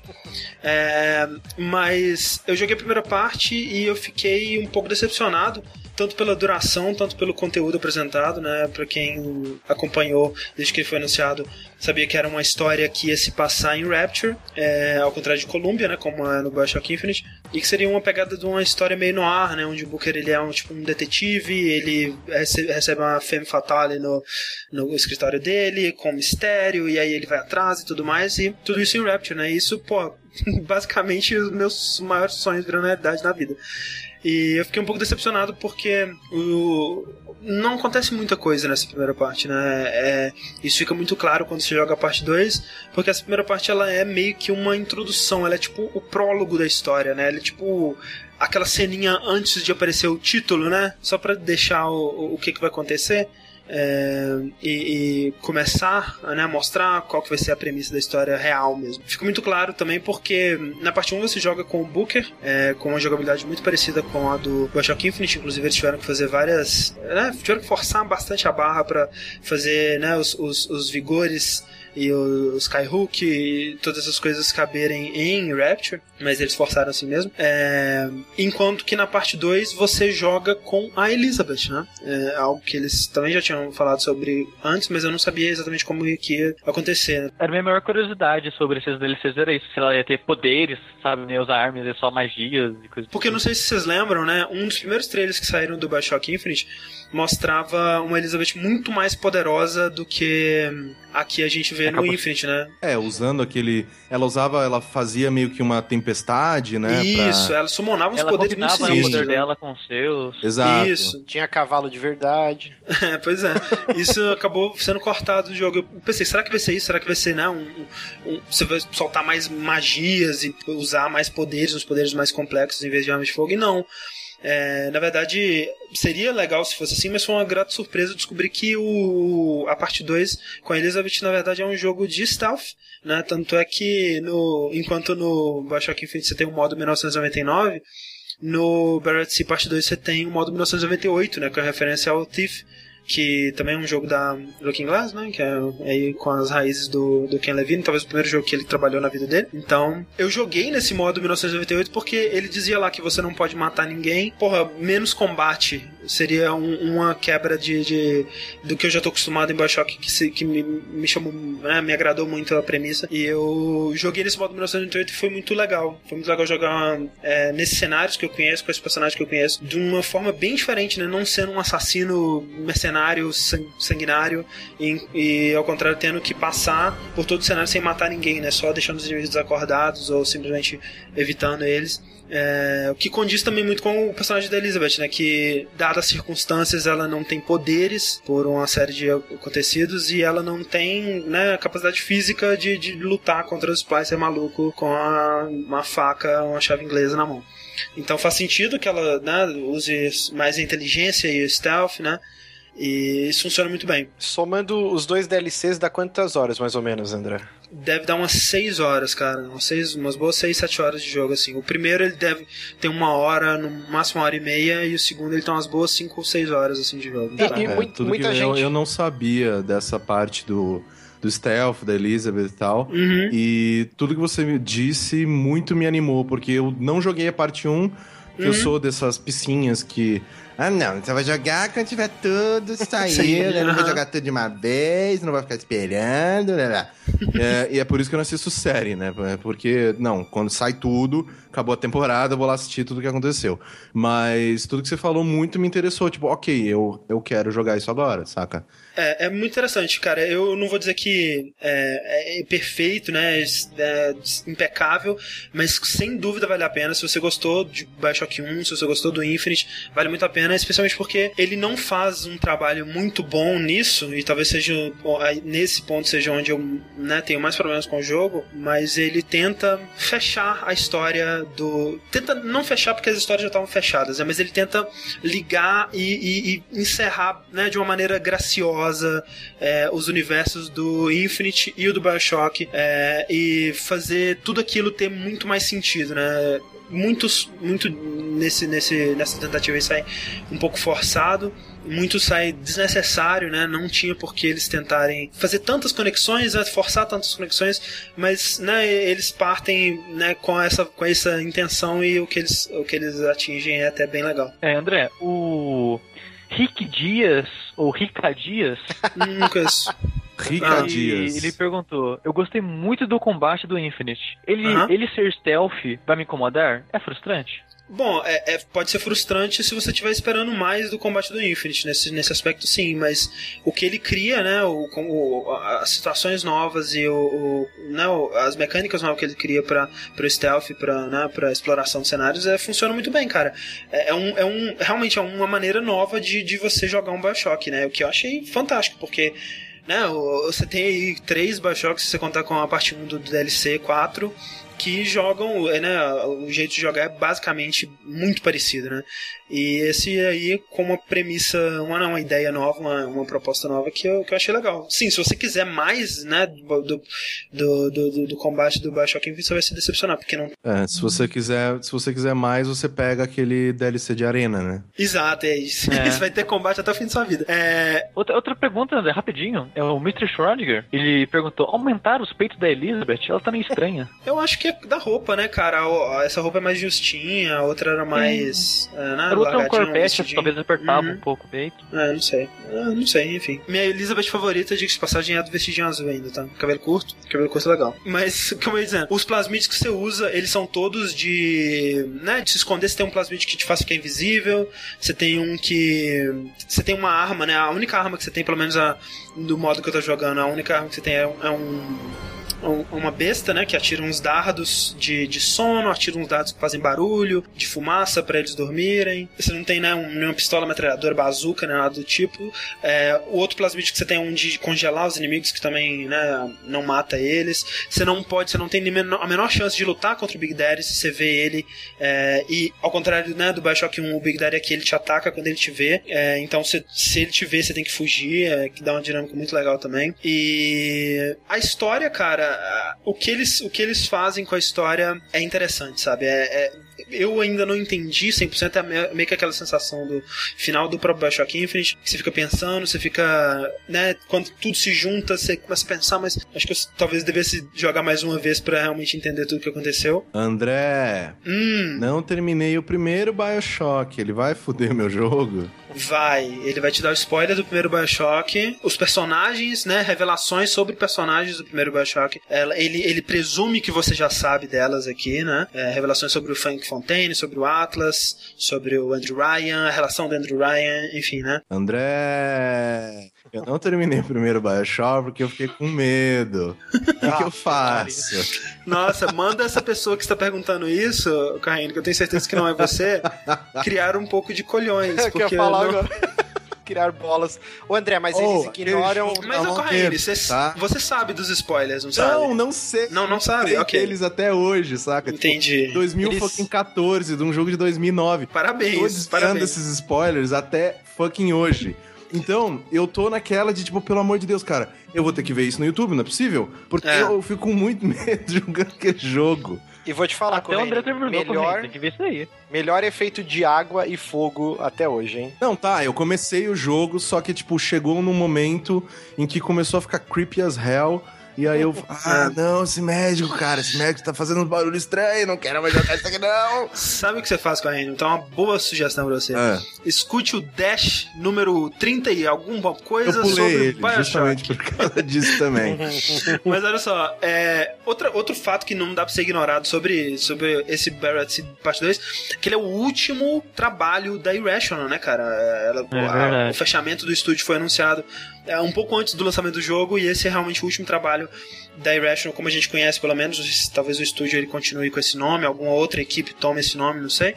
É, mas, né, com Ken Levine é, comandando e aquela equipe do Infinite, né, que boa parte da equipe também já vem desde do, do Bioshock 1, é o último jogo e ele, em alguns aspectos, ele dá essa sensação de último jogo, sabe? É, de um certo desespero, de querer encerrar tudo pra quem vier na frente não poder ferrar muito, de querer amarrar todas as pontas soltas pra não deixar muita abertura pra ninguém mais e de... Sabe, sabe aquela cena do Akira? que o Tetsuo ele cai e aí ele, ele imagina o- o- os, os intestinos deles caindo no chão assim e aí ele vai e acorda assim ele vai e tenta co- colocar pra dentro os intestinos assim parece isso esse jogo parece que os intestinos da Irrational estão saindo e ela tá tentando colocar pra dentro antes de morrer entendeu um desespero assim de tipo o último suspiro Mas aí, ao mesmo tempo, eles ficam gritando: Tetsuo! Kaneda! Tetsuo! Kaneda! Eles Por aí. ficam assim no final também. é por aí, é um desespero mais calado, Ah, tá. mas é, um, é um desespero muito desesperador, de fato. E André, é, eu ouvi falar que eles ignoram sumariamente o 2, né? To- Assim, mas assim, é, é quase dando um tapa na cara do 2, sabe? Até em coisas sutis, assim, por exemplo, no Bioshock 2, o design das Little Sisters, eles era- ele era mais humanizado, né? Pra deixar elas mais bonitinhas, mais simpáticas, né? Enquanto que no Bioshock 1, elas tinham aquela cara mais monstruosa. E eles voltam pro design do Bioshock 1, que é até mais estranho, né? O do 2 é um design mais agradável, mas eles voltam, eles ignoram, eles não citam em nenhum momento. É realmente como se fosse em outra, em outra realidade, né? Em outra, Não, ó, em eu, outro eu- universo. eu vou ter que fazer esse momento babaca agora. Hum. Quando conversei com Ken Levine na E3, A Maurice Jr. Desculpa, Caio, desculpa, cara. Essa hora o Não, Sushi vai mas- estar tocando Keep it coming, love. Não, não, mas é, é sem babaquice. É, foi mais engraçado, assim, porque eu, tive, tá, eu tava na, na, na fila pra ver a apresentação do Bioshock é, no, Uhum. no- em- na E3 de 2011 e passou o Ken Levine, assim, no meio da fila. Ah, oi, tudo bem e tal, não sei o que tem. Saiu andando, assim, tipo, conversando com ninguém, mexendo no celular. E aquele, aquela fila de jornalista... E passou o criador do fucking jogo ali do lado, ninguém foi falar com ele. Aí eu fiquei assim, sabe aquele momento, tipo, como caralhos eu, Aham. pequeno macaquito do Brasil, sei quem é este filho da puta, esse monte de cara aqui, de, tipo, de, sei lá, de joystick, de IGN, não foi falar. Bom, ok. Aí Não, eu... teve uma, só ah, rapidinho, eu eu ouvi uma história sobre isso. Justamente o Steven Dotilo, ele tava entrevistando o Ken Levine, chegou um fã maluco, me dá um autógrafo, me dá um autógrafo. Ele, o Steven Dotilo achou que era o Ken Levine e era pra ele, porque o, o cara conhece o jornalista, mas não Caralho. conhece o criador do jogo. Que beleza. Parabéns, tá tudo certo. Mas aí então, aí eu fui, fui lá, tipo, ah, oi, tudo bem? Eu sou, eu sou do Brasil, eu gosto muito do seu trabalho, estou aqui fazendo minha tietagem. Eu comecei a conversar com ele e tal, não sei o que tem, do jogo. Ele falou, porra, tá, tá uma loucura. Muitos anos trabalhando nisso pra finalmente mostrar pra vocês tal. Aquele papo meio que de PR, né? Sim, sim. que aham. ele já meio que tá no automático durante a E3. Infelizmente, Aham. todos os desenvolvedores entram nesse modo PR durante a E3. Mas aí eu falei, pô, e qual, pô, e qual que é a sua relação com o Bioshock 2, assim? Eu sei que não foram vocês que, que desenvolveram, mas me fala um pouquinho disso. Ele falou, cara, eu não falo desta merda. Caraca. Foi assim, saca? Tipo, Caraca, I sério? don't talk about this piece of crap. Caralho! Eu falei, eu- Aí quando aí ele aí logo depois ele falou, então isso foi em off, você não publica, por favor, Caralho, olha aí. né? É que é uma, é uma obra muito autoral, né? Deve mexer no ego do cara. Cara, deve, Olha, não, eu- eu deve já- ser um tapa ia- na fucking cara dele, né, velho? É, não, eu, eu ia falar que, porra, com certeza não tem uma mágoa realmente, mas agora eu sei que tem uma mágoa. Não, é ele, aquela- nossa, ele, ele, ele, ele abomina Bioshock 2, cara. Tipo, ele. Tanto que uma. Ele, ele falou que quando eles, eles revelaram do desenvolvimento do Bioshock 2 da 2K Marine, né? Falecida 2K Marine. Uhum, É, coitados. coitados, né? Fizeram o Bioshock 2 e depois aquela bosta do XCOM É, o The Bureau, The. Bureau lá. É, tá. não, é, isso é, não, é. É. É. Isso. Burou, assim. Mas é, ele falou, falou, cara, tipo, é business decisions, né? Tipo, é, não há nada que dá pra fazer sobre isso. Pois é, é que é aquela parada, ele com certeza tinha, né, na cabeça dele ideia de como as coisas funcionavam, de até sequências, né, do que, que poderia acontecer ali, do que, que tinha acontecido e tudo mais. E isso tudo vai pro caralho, né, quando vem outra pessoa pra criar em cima da, da obra dele. Com certeza, né, quando você tem essa chance de contar outra história naquele universo que você construiu, você não tem por que considerar, né, quer dizer, né, se tivesse, se ele tivesse considerado que o, o trabalho dos outros caras foi bom, né, mas aparentemente ele não, não é esse o caso. não. É, mas vale a pena, vale a pena pra ver a última obra aí da Irrational, vale a pena pra quem gosta, né, de, do Bioshock 1, do Bioshock Infinite, é, ver um- uma tentativa de, de junção desses dois universos, né? E estão perguntando aqui por que, que chama Barry at Sea, e é porque a premissa inicial é que você fica preso com a Elizabeth num prédio de Rapture que ele é afundado, né? E você não consegue sair de lá, então é tipo um caixão que tá no fundo do mar. E, é, toda, toda, né? Todo o seu objetivo nos dois episódios é sair desse lugar e voltar a Rapture. É isso aí. Muito bom. Barry at Sea, Bioshock Infinite DLC. Perguntinha então, Sushi, você tem, você tem alguma perguntinha aí pra Tem fazer pra três gente? perguntinhas aqui pra pegar qualquer uma das três. Pode pegar qualquer uma, vamos lá. Falando em ser enterrado vivo, André, Ai meu Deus. qual foi o seu último sonho e ou pesadelo? Jesus. E, ou pesadelo. Ih, caraca, eu não lembro. Sonho É, ou nenhum pesadelo. que você. Não precisa ser necessariamente o último, mas um que você lembra que, te- que tipo, ficou na sua cabeça nos últimos Um dias. sonho, né? olha só, um sonho que eu tinha com frequência, ele envolvia é, pessoas invadindo a minha casa e eu percebendo que elas estavam invadindo a minha casa, eu ficava escondido e aí eu tentava esfaqueá-las com uma faca, Cara. só que elas não sentiam, sentiam sendo esfaqueadas. Eu ia esfaqueando elas e elas ah, continuavam invadindo a minha casa. Olha só. E, e, em tema de invasão, eu lembro que eu tive um pesadelo e que foi meio esses filmes de terror adolescente, sabe? Que era eu mais algumas pessoas numa base espacial sendo perseguido por android. Caraca. Tipo, no final ele me pega, na hora que ele ia me matar, eu acordei, né? Como. Eu não tenho. eu- triste isso, eu não tenho sonhos criativos assim. O bizarro É, é que eu lembro não, que antes dele assim. me matar, a gente teve um diálogo, que eu não lembro exatamente quem falou, mas foi um diálogo muito profundo sobre a vida, sabe? O que é ser Uhum. um ser vivo. E, e eu fiquei em choque e, e me matou. Você também não, Carrine? Não, assim, o último, o último sonho que eu me lembro é, foi, inclusive, anteontem. Olha que eu sou desses babacas que espera que quando uma pessoa morre, eu me interesso pelo trabalho dela. Hum. E, é, né, nesses últimos dias, o escritor colombiano Gabriel Garcia Marques morreu e eu fui ler, né? Eu, eu, eu, eu tava nessa, nessa pilha, né, de caralho, quanto, quanto tempo que eu não leio um livro. E realmente, fazia muito, muito, muito tempo que eu não lia um livro. Eu também, cara, eu tenho uma Eu vergonha também tô disso. nessa. O livro que É. eu voltei a ler agora, eu voltei porque faz uns 4, 5 anos que eu não leio o livro. Não, é, tipo, é pique isso, assim, tipo, e porra, a gente, pelo menos eu, né? Eu trabalho escrevendo. Quanto mais você lê, mais você vê essas pessoas, é, é, a maneira com que essas pessoas escrevem, porra, melhor você você, você escreve porque você né, aprende com aquilo. E eu- isso é um erro terrível, principalmente na minha, na minha profissão. É, mas aí foi, e quando o Gabriel Garcia Marques morreu, é, eu comecei a conversar com as pessoas, porra, nunca li nada, nunca li nada, tal. E aí o pessoal, não, caralho, é muito bom, muito bom, lê, lê, lê, lê, lê. E aí eu meio que me animei e tornei dessa, infelizmente, da, da morte do, do cara, eu tornei essa minha vontade de voltar a ler. Fui, comprei um Kobo, né, que é um e-reader, né, pique... Eu esqueci o nome do, do da Amazon. Kindle. O Kindle, Ah, tá, o Kindle. Kindle. É, eu não tô lendo nada do Luciano do Vale, tá, gente? Eu tô lendo... É, o Correio vai começar a narrar agora também. É. E aí eu fui, li é, Memória de Minhas Putas Tristes e agora eu tô no 100 Anos de Solidão, que todo mundo Uhum. fala que é o melhor livro dele. E no livro tem uma parte que começa a rolar uma revolução e tal, né? Tipo, começando. é, Anyway, começa uma revolução com o personagem X da história e tararel, tararel. E eu lembro que meu último sonho foi que eu dormi lendo o livro, eu tava realmente muito cansado, mas eu tava muito interessado, tava lendo. E aí o meu sonho era eu escrevendo, continuando escrevendo o livro. Caraca. Tipo, com a, meio que a continuação do que tava rolando da guerra. A escrita tomou a sua vida. Então, tipo, o, o que mais me deixou impressionado é que eu tava escrevendo com os maneirismos do Gabriel Garcia Marques. e, tipo, eu tava escrevendo fudidamente bem. Eu lembro Caralho. que eu tava mandando. Nossa, tipo, nunca Corraino descreveu tão bem toda a sua pequena vida. E aí, só que, tipo, eu sonhei, eu não escrevi porra nenhuma e não tenho nada, saca? Eu acordei depois, porra, nossa, tal, tava escrevendo. Não, não escrevi porra nenhuma, não lembro de nada do que escrevi, não lembro de como Essa é eu tava merda. escrevendo. Tipo, e aquela parada, às vezes, Ah! tipo, você tem. No, no seu sonho, você tem uma ideia que no, no mundo do sonho é incrível, né, cara? E aí você, tipo, mesmo se lembrar ela e anotar, depois quando você estiver consciente, né? você vai, que porra é essa, cara? Que merda. Mas você nunca, você, tipo, no sonho, ela é incrível porque você não cria ela. Você simplesmente Ah. tem a ideia de algo incrível, sabe? Sim, sim. É isso, pois é. sabe?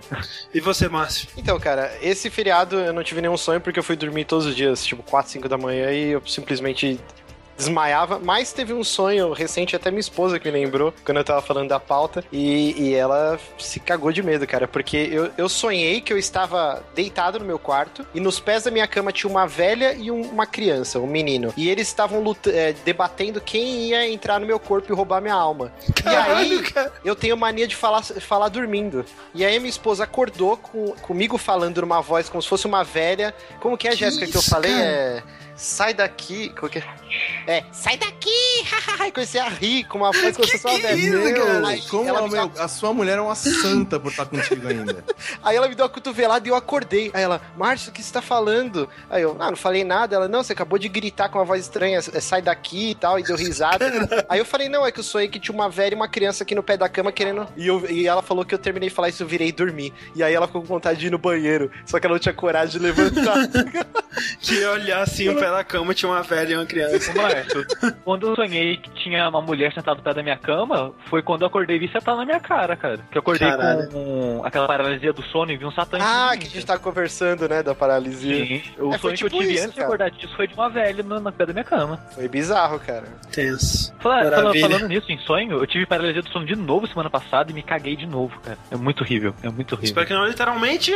Então vamos para as notícias, porque, tipo assim, de coisas assustadoras acontece nos sonhos, mas acontece na vida real também, né, Sushi? Também, André, por exemplo, Amy Hennig Ah, meu Deus, a Amy Hennig é vai assustadora? pro estúdio Visual Games fazer um Dead Space que presta. Mentira. Ai, meu Deus. Ai, meu Deus. Ela vai lá trabalhar no novo Star Wars, quem diria? Olha só. Agora que a Disney está licenciando Star Wars para o povo, né? Quem que é essa pessoa aí, Sushi? Mas ela foi a roteirista, né? E diretora criativa dos três Uncharted.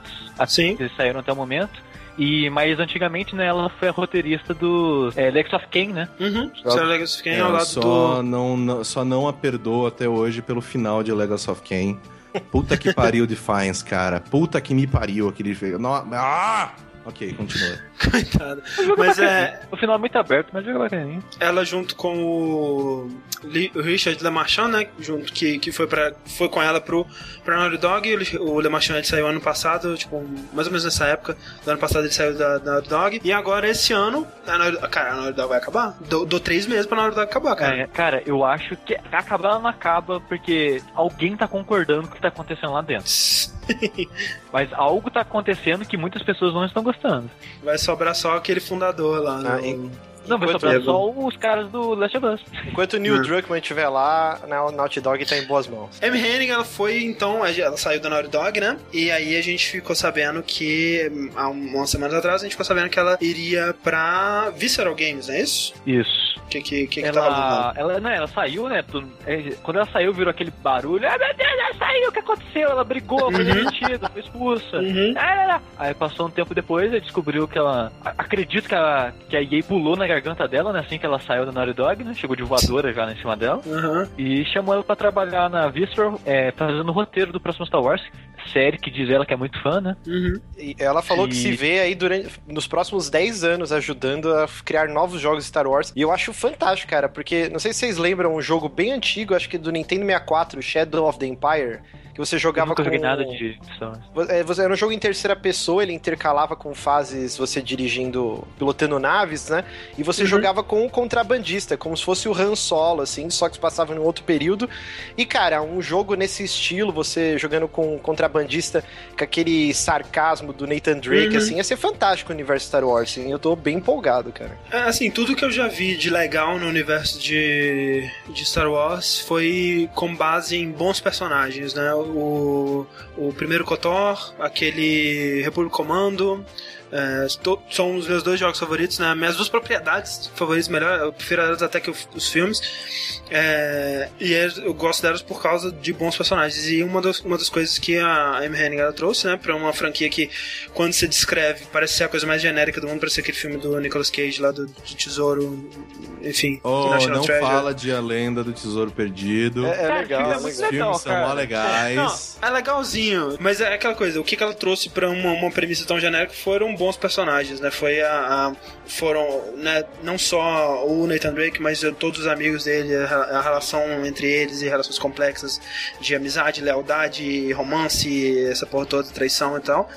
Que é algo que você não vê muito nesse tipo de jogo, né? E realmente, se alguém for fazer um bom roteiro pra Star Wars, né, eu, eu confio que ela seja capaz disso. É, e, e nem precisa tanto, né? Só esse clima aventuresco, sessão da tarde do Uhum, Uncharted, é. algo que falta nos jogos da, de Star Wars, da franquia, né? Você pega o.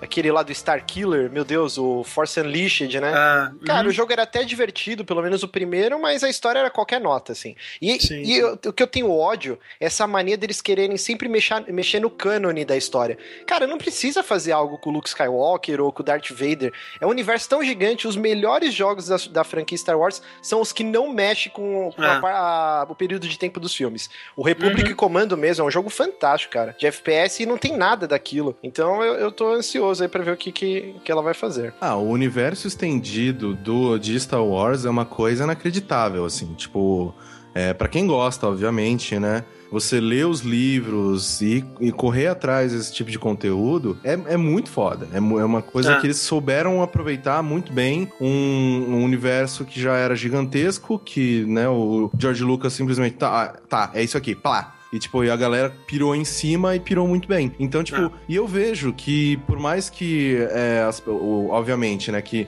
na minha opinião, Dead, Dead Space foi uma decrescente, né? Tipo, o 1 eu acho incrível, o 2 já é um pouquinho pior, Hum. e aí o 3 nem se fala. Então, É, o 3 eu, o 3 eu nem joguei. O 2 eu até acho até melhor do que o primeiro. eu mas... também gosto bastante do 2, cara. É, mas. Eu prefiro o primeiro, assim, porque ele é mais roots. Mas o. Então eu acho que a, a, a Visceral, ela é um. é, eles são ele é um estúdio extremamente competente. Pelo, menos Uhum. é, pelo menos na parte mecânica, na parte jogo. Sim, sim. Ele é um Ah. estúdio extremamente competente. Você não pode falar que, sei lá, que, que os Dead Space, por mais que o 3 ele não seja tão legal, ele é um ótimo jogo, ele é muito bom de jogar. Ah, e o próprio, né, por Dantes Inferno, eles propuseram fazer um clone de God of War, eles fizeram um ótimo clone. Faltou a criatividade, faltou alguém pra fazer um roteiro, ah, ah, personagens, ah, ah. E talvez seja isso que falte mesmo pra eles, né? Mas a Naughty Dog, André, ela tá- ela tá perdendo muito mais coisas além de roteiristas. Se diria que os cachorrinhos estão tão tristes.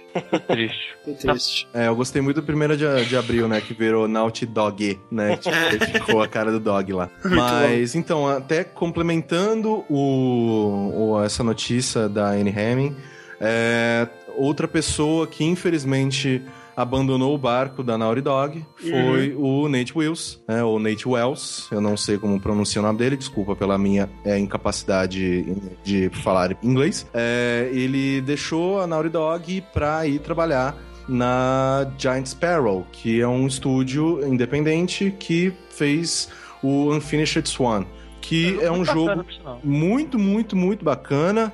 Mas, meu Deus do céu, o que que você tá fazendo da sua vida? O que, que você tá fazendo da sua vida, cara? Sério. É, ele foi o quê? Diretor de arte Não, do é, ele Last of não, é, bom, a gente, já, a gente já falou aqui, né? Ele foi só Aham. diretor de arte do Le- ele foi do Last of Us e também do BioShock Infinite, Ah, sabe? pois é. Tipo, e- então é um cara que ele já trabalhou em diversos jogos, diversos jogos fodas. Ele começou a carreira dele também lá no TIFF em 1998. Então, tipo, ele trabalhou no System Shock 2, ele trabalhou no TIFF 2, sabe? Eu- eu- ele trabalhou no primeiro BioShock. Ele ficou 13 anos na Irrational, né? Pois Ah, é, esses caras mega fodas, assim, quando eles saem, eu acho, assim, muito válido e eu acho, né, compreensível quando eles vão lá, criam o próprio estúdio, vão trabalhar no próprio próprio projeto. Talvez tenha sido isso que aconteceu, né? Talvez ele seja amigo dos caras da, da Sparrow aí, Giant Sparrow, né? E eles vão trabalhar num projeto que tem um grande significado para ele, é muito pessoal de alguma forma. Mas assim, é estranho se ele simplesmente tiver, né, feito entrevista lá e sido contratado, sabe, como Sim. diretor de arte, sei lá. Porra, ele, ele acabou de trabalhar nos dois dos melhores jogos de 2013 e aí ele, ok, tipo, obviamente, né, a gente nunca pode aqui supor coisas ou entrar na, meio que apontar o dedo e falar, você tá errado, você tá fazendo merda Ah. com a sua carreira e blá, blá, blá, blá, blá. Não, a gente não pode fazer isso, mas, tipo, tendo em, eh, tendo em vista o nosso ponto de vista, É. sabe, dessa, dessa, da- desse pessoal que tá de fora, que tá realmente é, assistindo essa, os desenrolares da indústria, sem obviamente estar por dentro do que realmente está acontecendo, a, a rotina, o dia a dia dessas pessoas nos seus estúdios, é, né, a sua posição de trabalho, se ela tá confortável com aquilo, se ela tem liberdade criativa e blá blá blá blá blá. Mas, cara, olhando de fora, é uma loucura. Uma loucura. E levanta a questão, se ele tá fazendo isso, imagina como tava na Naughty Dog, né, cara? Porque, como a gente disse, não é, não é ele separado, né? É, foi ele, foi a Amy Hennig, foi o Justin Richmond, foi mais, mais pessoas de menor nome que saíram, né, desde o Last of Us. Tem uma galera, assim, galera de peso saindo da Naughty Dog. Eu quero, cara, daqui a, sei lá, cinco anos, quando o que, se- o que seja que eles estiverem trabalhando já saiu e, né, sei lá, expirar o contrato que impede eles de falar sobre o que, né, o que tá rolando, que alguém, mesmo que anonimamente, fale de alguma forma o que que tá rolando lá, cara, porque eu tô muito curioso, porque alguma coisa aconteceu, né, velho? Não tem como, assim, ser... E nem que não tenha sido uma treta, tenha sido uma decisão que eles tiveram que tomar pelo, pelo bem do, do, do, né, do- do- da parte comercial do novo Uncharted, ou do próximo projeto que eles vão fazer, ou eles não conseguiram e o estúdio vai ter que ter um... vai ter que ser reduzido daqui a algum tempo e eles simplesmente estão já partindo pra outro, é, né, outros, outros projetos menores aí, outros futuros. Assistindo Ai, os, os vídeos de bastidores lá do Uncharted 2, né?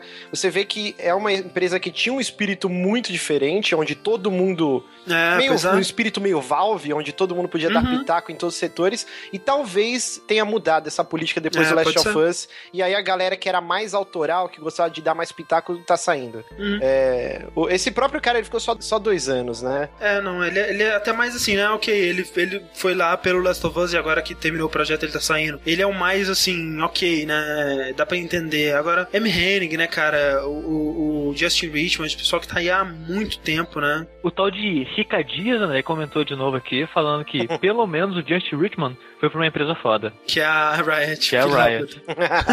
Mas é. Como que alguém troca fucking Naughty Dog pela Riot, cara? Não sei, cara, não sei.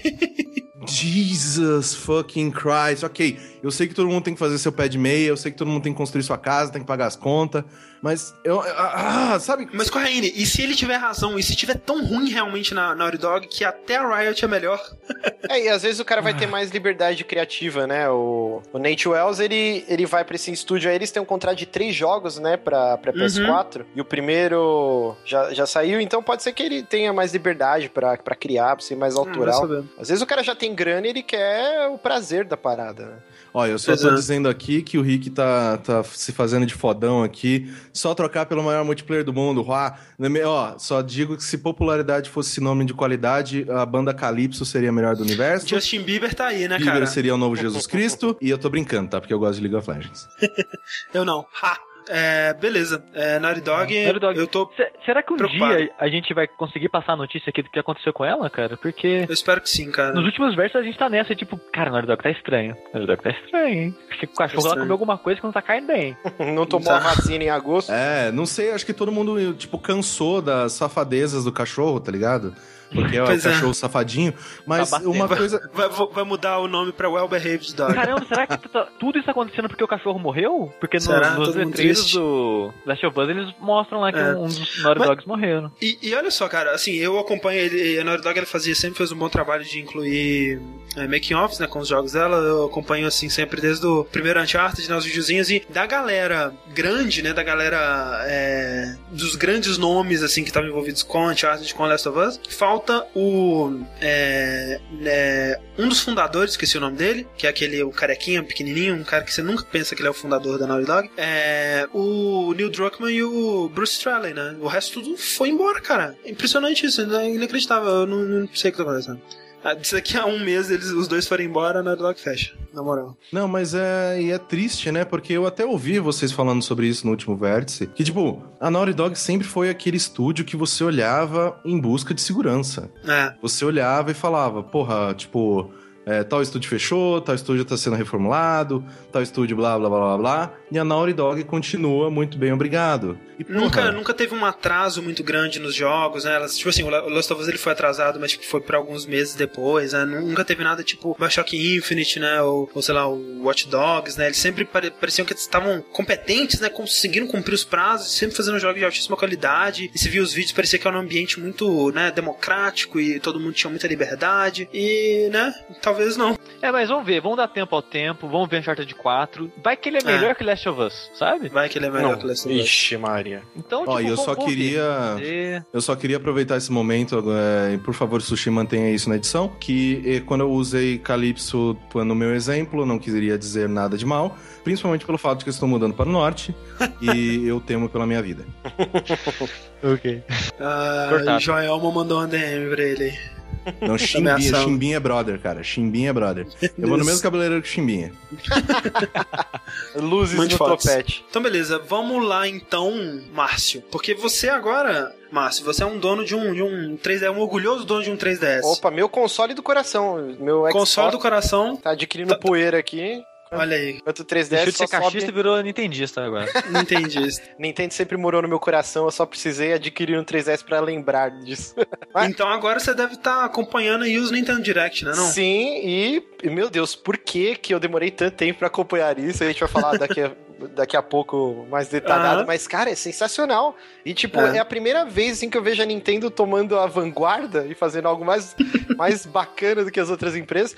Mas assim, a Nintendo tá provando que o 3DS é a menina dos olhos dela, né? O Wii U Uhum. tá aquele negócio, né? Melhor não chutar cachorro morto Sim. Já que a gente tá falando da Naughty Dog. Mas Smash Bros, jogo aguardadíssimo, aí vai sair primeiro para o 3DS, agora no, no Summer, né? No, no verão Uhum. americano, que é lá pra junho, julho, e Uhum. pra Wii U só no final do ano. Então, isso É. já diz muito. E Teve um, um Nintendo Direct inteiro aí dedicado ao Smash Bros, né? Eles ficaram muito tempo falando sobre, né, vários aspectos bem a fundo do- sobre os jogos, né? É, é, ele vai ter bastante alteração, né? dos- Eu não sou um grande fã de Smash Bros. Eu joguei um pouquinho do, do, do Nintendo 64 e do Wii. É um jogo divertido, é aquele lance Towerfall, assim, que você sentar com os amigos no sofá e ficar Uhum. tirando sarro. Mas ele vai ter diversos personagens novos, né? Você vai poder jogar com o Shake, que. Assim, né, que nesse, nesse, novo, nesse novo Nintendo Direct eles anunciaram.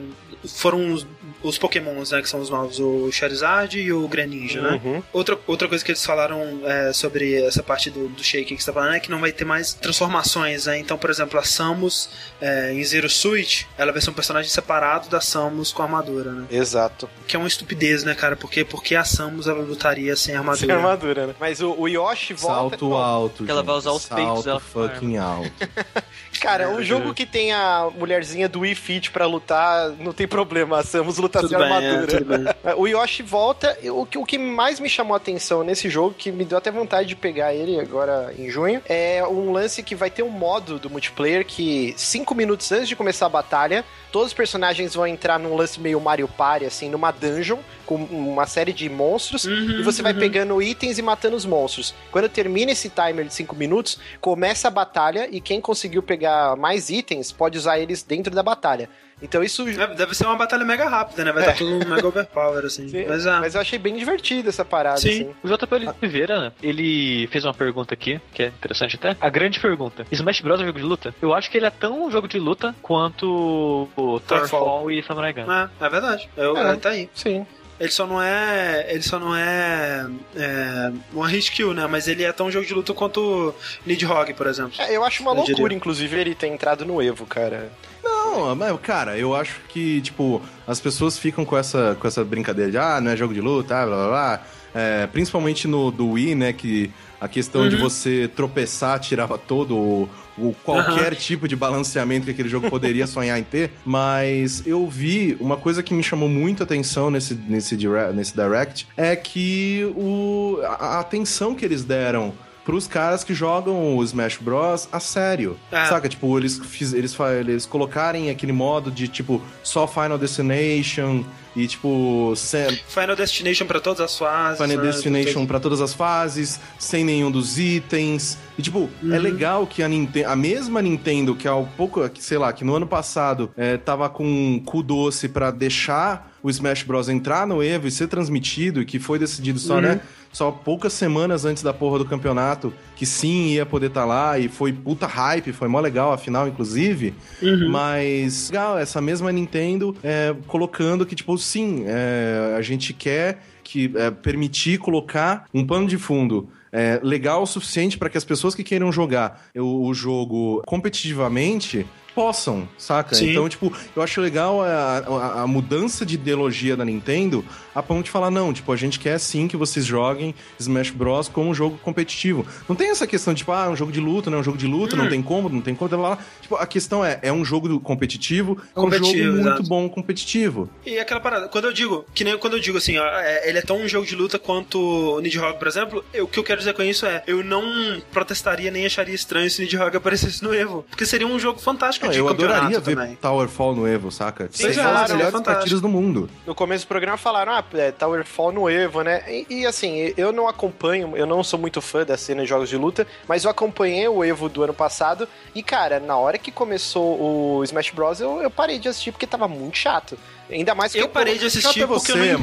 Márcio, vai se fuder. Não, tava chato, Corraine. Dois caras, pelo menos se colocassem quatro pra lutar ao mesmo tempo. Ah, que quatro pra Mas, lutar. mas é aquela parada, ô, ô Márcio, é aquela coisa. Eu acho que você tem. Você desenvolve apreciação. Você, você, você- qual que é o seu, Você jogou o, o do Wii muito, bastante, assim, a ponto de ser competitivo nele? É, mais ou menos, Porque- não muito. É, se bem que no, no, no, no coisa foi o Melee, né, que eles jogaram. É, mas é, tipo, eu, eu imagino que se eu tivesse jogado bastante o Melee, eu teria uma apreciação maior pra ver outras pessoas jogando. É que nem o, o Marvel vs Capcom. Eu não consigo Mas assistir. isso é qualquer jogo, É, né, André?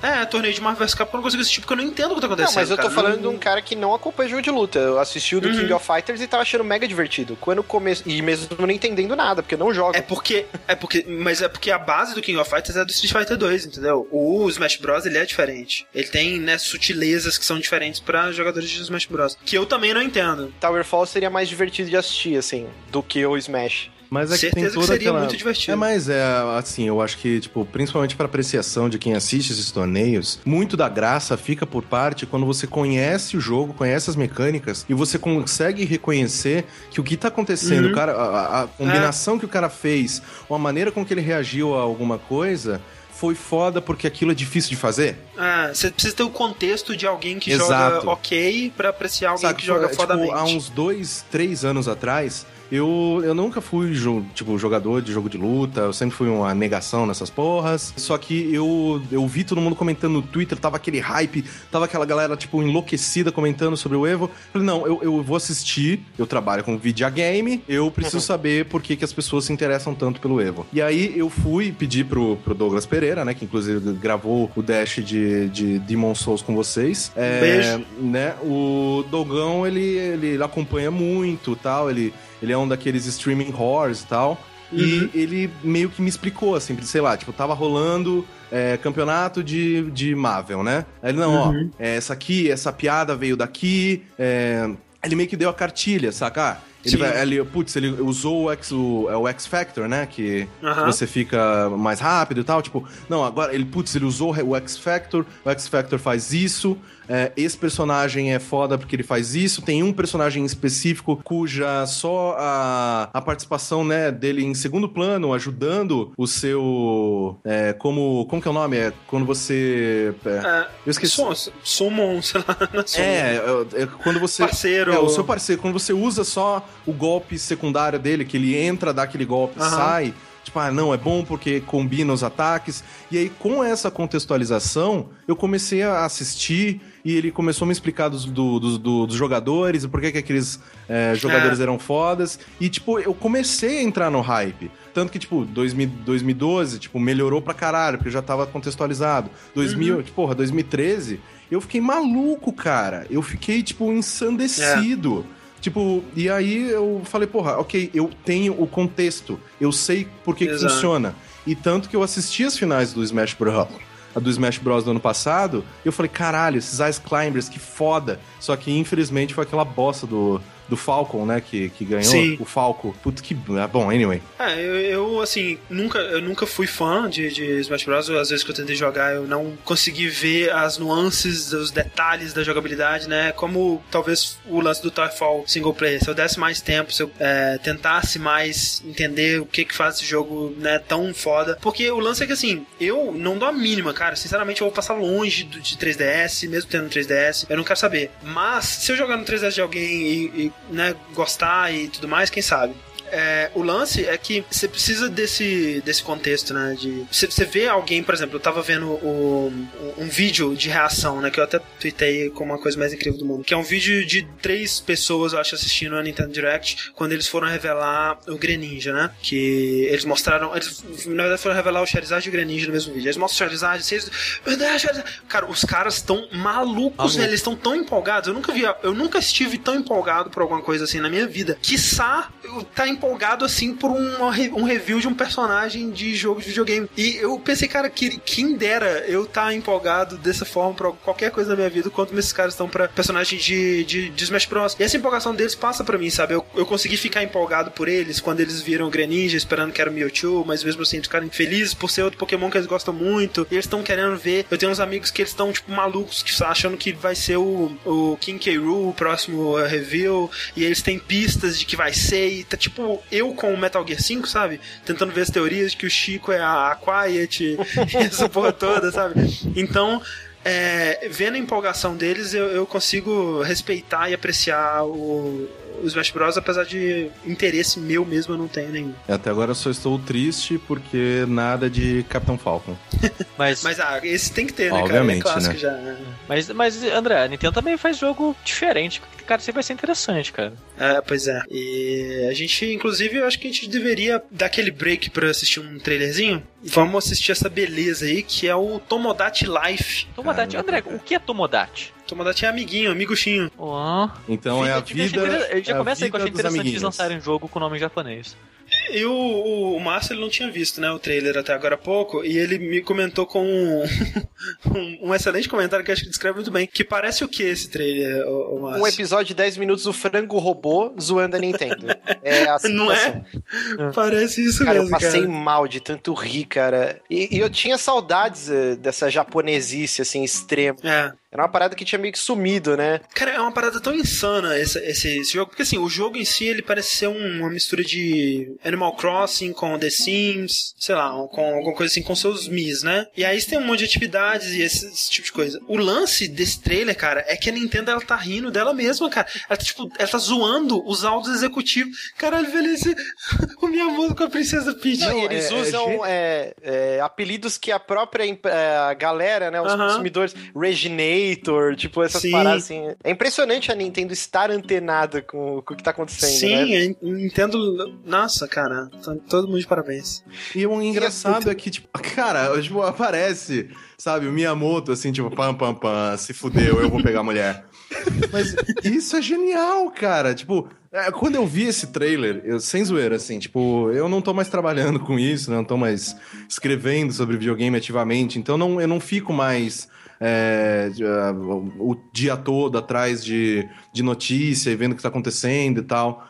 E aí foi, sei lá, tipo, depois que todo mundo já tinha pirado foda e falado sobre, eu fui assistir esse vídeo e eu fiquei até triste de ter perdido o Zeitgeist, sabe? Sim. Porque, meu Deus, eu precisava falar disso É incrível. alguém. Cara, tem uma cena que tá o Iwata brigando com o Red e o Red fala: Iwata, seu sangue frio, parece que você é um dinossauro. E aí mostra outra cena que o Iwata tá vestido de dinossauro. E tipo, eu tenho certeza que isso é algo que aconteceu de verdade, sabe? Uma discussão entre os dois, assim. Sim. E, E a tipo, hora que a, eles tão parte com que a eles estão dançando, que eles estão dançando em volta, tipo, all hail the virtual Olha o boy. rei do Virtual Boy, Tipo, cara. é muito a assim? Nintendo falando. É, a gente sabe. A sabe? Nintendo rindo dela mesma, cara. Isso é A muito parte incrível. da banda de hard rock, cara, eu chorei aqui. Nossa. É cara. ótimo, cara. E assim, é, a gente tá vendo de novo aqui sem o som, né, claro. Mas, cara, as vozes, que é um big deal, né? Demorou, sei lá quanto. Demorou, sei lá, um ano para pro estúdio dos Estados Unidos conseguir converter todos os. é, as, as dublagens, né? Fazer a mecânica de diálogo desse jogo funcionar. E que eles falam que é um big deal do jogo, né? E, cara, você, na hora que você vai customizar o seu personagem, você escolhe até o pitch, né? Se o cara tem a voz fina ou grave. E, cara, a voz desse jogo. Como que chama aquele personagem do South Park que tomou um tiro na guerra e ele tem aquele modulador de voz? Ah, sei, é o Sei. amigo do Jimbo, né? Isso, Jimbo. É como se É. todo mundo fosse esse cara. e é muito engraçado eles cantando, eles conversando. Meu Deus, cara, eu passei Mas, é, mal. mas isso. ainda, é engraçado, mas eu acho incrível que eles tenham feito um- a voz cantada, sabe? Uhum. Sim, sim. É tipo uma sei, assim, eu não Gleidos sei. meio zoada, assim. E eu não sei se vocês percebem isso, mas eu gosto muito do. Eu, eu- eu- eu- eu- geralmente eu vejo isso quando eu tô assistindo WWE. Eu vou fazer um exemplo muito besta. Mas, tipo, na WWE, quando eles pegam um cara novo e eles querem, tipo, fazer com que esse cara seja um dos fortes da empresa e apareça nos pay-per-views e seja, tipo, sabe, um, um cara importante, eles dão um push no cara, né? E, tipo, eles estão fazendo isso agora com o Bill Trinan, né? É Bill É Trinan. verdade. E É. eu tô gostando muito, saca? De, tipo, de da Nintendo ter, olha, uma nova face que quando aparecer pra falar alguma coisa, quando poder, quando for fazer parte de alguma apresentação, eu vou simpatizar com esse cara de, de tipo, de bate-pronto. Porque Sim, é uma sim. coisa que a gente sente falta, de de novo, fazendo a repescagem do- dos outros vértices. Tipo, quando, sei lá, pessoas grandes como o Jack Treta sai, você realmente fica carente. Tipo, porra, É. quem que vai ser a cara da empresa? Quem que vai fazer os, O os Avatar, anúncios? né? O Avatar. É, cara, e o, o Red tá aí há tanto tempo, eu não sei até quando que ele dura, o Iwata eu não sei até quando que ele dura, o Miyamoto eu não sei se ele vai aposentar e sumir, né? Então realmente a Nintendo precisa de novos... Cara do som passando lá atrás, cara. Mas isso que é a parada. o- a parada maneira, a parada genial do Nintendo Direct é que, tipo, quando o Bill Training começou a aparecer, e mesmo quando eles começaram a fazer o Nintendo Direct com o Iwata, parecia algo muito é, vergonha alheia, uma parada Sim. Meio estranha, É, tipo, assim. please understand, tipo... Pois é. Mas pra, E eu pra não mim sei- parece isso ainda, André. Pois é, esse que é o lance. Eu não sei se eles ficaram mais confortáveis com, com a câmera, o Bill Trinen, o Iwata e o pessoal todo, ou se foi eu que, tipo, comecei a apreciar esse vergonha alheia dele, esse, esse meio esquisitice. Fica uma junção. Porque, tipo, agora eu acho fofinho, sabe? Quando eu vejo o Iwata lá com segurando a banana, não sei. Não, eu ainda acho. Eu ainda tenho vergonha. Eu não sei, cara. Eu, eu acho que, assim, é, eu acho muito bom a Nintendo estar encontrando essa voz que ela tá usando pra falar com a comunidade dela. Eu espero que ela não fuja das próximas E3 aí, né? Que ela apareça lá também. Mas que é muito legal que ela encontrou esse, esse, esse, esse meio aí que ela tá se comunicando com, com os fãs dela que tá dando certo. E que bom que ela tá conseguindo sair da, da zona de conforto dela, mesmo que seja só pro Tomodachi Life, mesmo que ela ainda continue sendo a velha Nintendo pras outras coisas, não sei. Mas que esse Tomodachi Life é uma coisa tão estranha, né? É uma coisa tão experimental, é aquela, justamente aquilo que a gente. o Márcio tá passando mal. Ele gente. rolando no chão, cara. E tapetinho de Nintendo, né? É uma parada tão esquisita, né? Esquisita do jeito certo, né? Daquelas coisas que a gente sempre gostou da. da, da- como o Márcio falou, a japonesice, né? Que tá fazendo falta.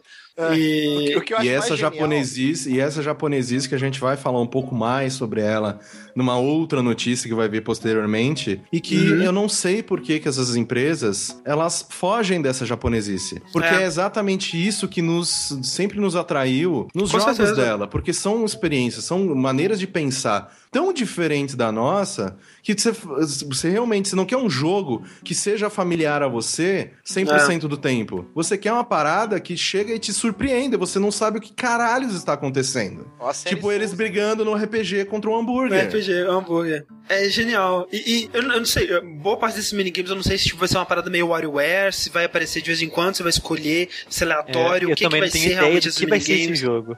É, cara, mas assim, dá vontade de ver, de descobrir o que, que é, né? De você, sei lá, né? Sai correndo atrás da Princesa Zelda no, no- na praia. O Shirokazu perguntou, né? Tomodachi já é uma franquia vera no Japão, não? É sim, só que agora eles estão fazendo esse esforço pra trazer pro, pro ocidente, né? E também lá pra Europa. Inclusive, eu falei, né, que eles demoraram sei lá, um ano para conseguir fazer funcionar esse lance da língua, né? Que era uma grande barreira. Uhum. E outra parada que eu achei legal é que eles estão tentando regionalizar o jogo, né? Ele tem um minigame, até apareceu no trailer agora há pouco, de sumô. E aí, pros Estados Unidos, eles vão é, colocar um minigame de futebol americano. E parece uhum. que pra Europa vai ser algo de futebol. Então, eles estão mudando o jogo completamente pra, pra trazer, né? Pra, pra outros uhum. países, assim. Então é legal ver esse esforço deles. Eu, eu acho desnecessário eu... já adaptar o esporte e tudo mais, mas. Ah, ah é, é bom, é tipo. É bom, é bom. Por mais que. É, não, é que, é que nem a gente tava acabando de falar de japonesice e eles estão tirando essas parte das coisas estranhas, sabe? É, mas eu não acho só que o esporte não é praticado aqui com a gente que vai, sabe? é, de melhorar todo, o jogo. Todo bombado. Red bombado. Não, eu concordo com o. Eu, não, eu acho que é um esforço em vão. Eu não sei se. Não é tipo, ah, eu não, eu não vou deixar de comprar porque tem sumô. É, mas é, eu, eu, eu tô interessado. Seja lá o que for esse jogo, eu provavelmente vou pegar ele. Ao contrário do Smash Bros. Vamos então para a próxima notícia. Ah, o que eu ia dizer, e acho que encaixa aqui muito bem, né? Que é o lance do. Quando você fala isso, Kaine, de empresa tentando tirar a japonesice, que não devia fazer isso, eu me lembro muito do Ninja Gaiden 3, que tentou fazer um jogo ocidentalizado, né, com, com um foco grande no público, né, no que que pensar o que que o público ocidental quer jogar, em vez de fazer o jogo que eles queriam fazer.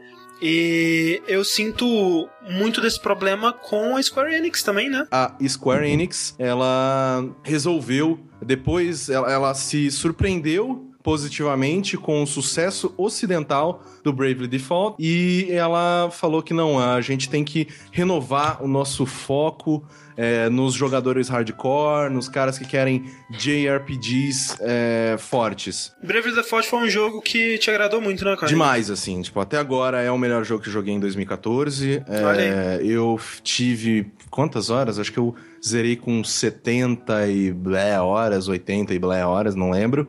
Todo mundo, todos os personagens levam 99, tudo bonitinho. Caralho. É... Assim, é, então, só antes de você partir pra notícia, uma, uma, uma, coisa. Assim, eu joguei o demo e eu não. não é, é, difícil imaginar uma história que eu acharia mais chata. e eu não gosto muito desse, do estilo de arte meio lolly, assim, sabe? Você acha que eu deveria dar uma chance pro jogo completo? Então, eu acho que sim. É, partindo do pressuposto de que é, a história do, do Bravely, ele, ela realmente, ela começa um tanto quanto, é assim, o Bravely ele tem personagens chatos uhum. que são chatos de propósito, porque ele precisa que ele, que a, essa ideia deles, essa ideia fixa deles é, entre na sua cabeça e que depois que você assimila isso, o jogo quebra. Ah, tá. Sabe? Então, tipo, eu não joguei a demonstração. Eu sei que a demonstração é um tanto quanto longa, todas as uhum. classes já estão lá disponíveis para você. E, e, eu acho isso um grande erro, assim, porque, tipo, é. quebra bastante da novidade que cada classe que você adquire, ah, tá. é, ela inclui no jogo depois, que você fala, caramba, qual que vai ser a próxima classe? Como que eu vou combinar essas classes? Como que eu vou fazer um, um combo legal com as classes que eu tenho disponíveis uhum. nesse momento? E eu, assim, o, o Bravely, ele é o, um RPG japonês Tipo, o, o, RPG mais japonês que eu joguei em muitos anos, só que ele, ele te quebra diversas, diversos maneirismos, diversas coisas que já estavam instituídas no JRPG há tanto tempo que você não conseguia imaginar eles sem isso. Ah, tá. então tá. eu, eu achei o Bravely, tipo, você quer farmar? Você quer grindar? Beleza, eu hum. vou te dar todas as ferramentas possíveis e imagináveis para tornar a sua experiência de farmar level é, de grindar level mais rápida e menos dolorosa possível, para você realmente uhum. focar nas batalhas que valem a pena, nas batalhas contra chefes, nas batalhas mais interessantes que seguem, que mandam a história para frente.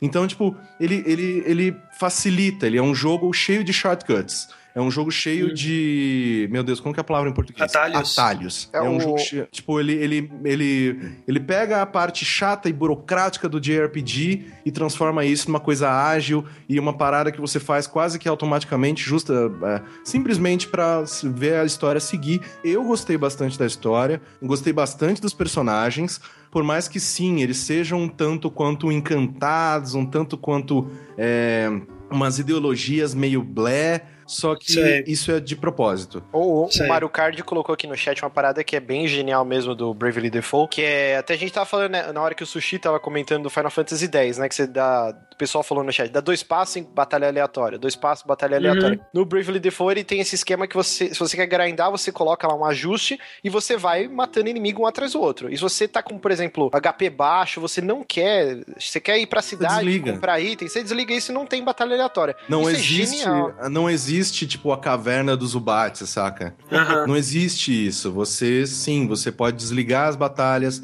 você pode deixar as batalhas em, tipo, porque elas, elas começam no, no meio, né, de uma barrinha. Imagina uma barra, elas começam no meio. Aquele é o padrão, aquele é o número de batalhas satisfatório para que você, tipo, né, suba o seu nível suficiente pra enfrentar os chefões e siga com a história. Se você quiser, né, grindar, você aumenta aquela, aquela barra pra cima, né? Você aumenta o nível de encontros aleatórios. Se você não quer encontrar com ninguém, você diminui, né? Vai, vai ali pra baixo e você não encontra ninguém. Mas. E tem, sabe, tipo, tem auto battle, se você quiser só, sabe, tipo, ficar mexendo analógico enquanto você vê outra coisa. Você pode, tipo, pegar é, uma sequência específica de movimento de todos os seus personagens e deixar no alto. Então, o próximo encontro aleatório, seus personagens vão fazer exatamente aquela combinação de golpes. Você pode aumentar a velocidade das, anima- das animações. Então, uma batalha vai durar 5 segundos. Então, tipo, Entendi. todas essas Então, é, concessões. é- é diferente, por exemplo, que nem o, o, o Final Fantasy XIII, ele tenta modernizar o JRPG colocando a batalha com mais ação, a- a- as cinematics mais com cara de filme, modernizando né, os clichês é, de, de RPG, tirando muitos deles e deixando outros mais com cara de um jogo mais de ação, com mais mobilidade e tudo mais. O Brave Default parece que ele faz, ele mantém é, os clichês do RPG, mas ele tira a burocracia deles, é isso? Exatamente. Então Entendi. é. Eu, eu, eu sou muito suspeito, saca? Se você falar, ah, você me recomenda Brave Default? Sim, saca? Porque eu adorei, eu realmente adorei o jogo. É um JRPG que a última vez que eu me. Só que. Por isso que eu falo, ele é bom o suficiente que eu terminei não porque eu, não só porque eu tinha que escrever sobre pro Arena. Mas sim porque eu queria ver aquele final, eu queria, eu precisava ver como que terminava aquela história. E ele já termina com um teaser pro Bravely Second. Eu fiquei já maluco, meu Deus, sai esse jogo logo. Bom saber que a história prende. Ó, tá? o Porque- Ricardopas, ele colocou aqui, ó. Então, o bom do jogo é que você não precisa jogar ele. Na verdade, não é isso, né? É que até eu- brinquei, né? Falando que batalha por turno era um saco e quase me mataram. Assim, são alguns paradigmas, algumas coisas que estão lá desde o início e que hoje, na correria, você não tem tanto tempo. Então, eles estão modernizando. Então, é claro, um chefão você não vai poder usar esse esquema de fugir da batalha. Mas para aqueles inimigos tipo chulé que você tem que matar 30 mil vezes, o jogo te dá a possibilidade. Então não é que você não está jogando, né? E sim, assim, eh, eu digo que o JRPG, na maneira com que ele é feito, ele é um estilo que, para algumas pessoas, pode enxergar ele como uma- um tipo de jogabilidade realmente quebrado. Uma jogabilidade que, nas suas mecânicas primordiais, não funciona muito bem. Porque, ah, não, muita batalha repetitiva, muita coisa subnível, mas eu preciso de nível para chegar no chefão, mas eu já me sinto preparado o suficiente, porque não posso ir enfrentar o chefão? Por que, que não é justo, tipo um Dark Souls, em que eu me sinto bom o suficiente, eu vou lá e apanho, e aí eu aprendo que eu não tava bom o suficiente? Então, tipo, sim, eu, eu, eu concordo com isso. Só que, já que é assim que a banda toca, vamos tentar dançar da melhor maneira possível. Então é isso que eu enxergo em. Brave Default. E vendo o sucesso do jogo, né, o sucesso ocidental do jogo, é, com, sei lá, trocentas mil cópias vendidas nas primeiras semanas, é, ele sendo é, top charts de, tipo, no, no mês de fevereiro é, na Europa e também muito bem nos Estados Unidos. A, a Square finalmente acordou pra vida, porque, né, com toda essa questão de vamos fazer jogos pra todo mundo, vamos fazer É. jogos pra todas as pessoas que, que queiram aproveitar, que entrem e não fiquem boiando, ou que possam, sabe? Tipo, ela meio que acordou que, tipo, Vamos fazer o design pro focus group, né? Exato, tipo, para de tentar vender jogo pra todo mundo que você nunca vai conseguir. Conseguir. Sempre que a gente vê isso acontecendo, dá merda. Tipo, né, todo mundo da EA falando que Dead Space precisava de mais ação, parabéns Pois aí é. com o cooperativo do Dead Space 3 que ninguém jogou. Então, Inclusive tipo, tem umas porra. ideias bacanas esse Sim, cooperativo. do- sim, é, são ótimas ideias, mas eu não queria isso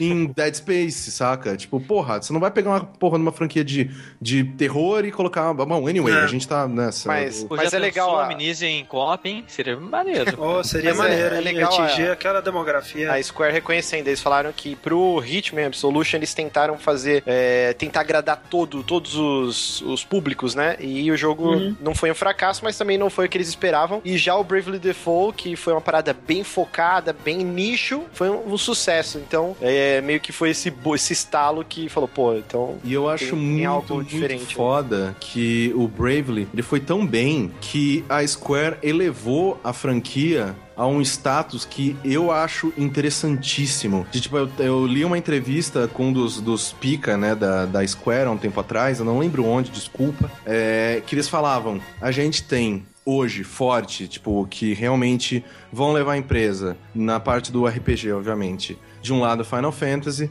e de um lado Bravely.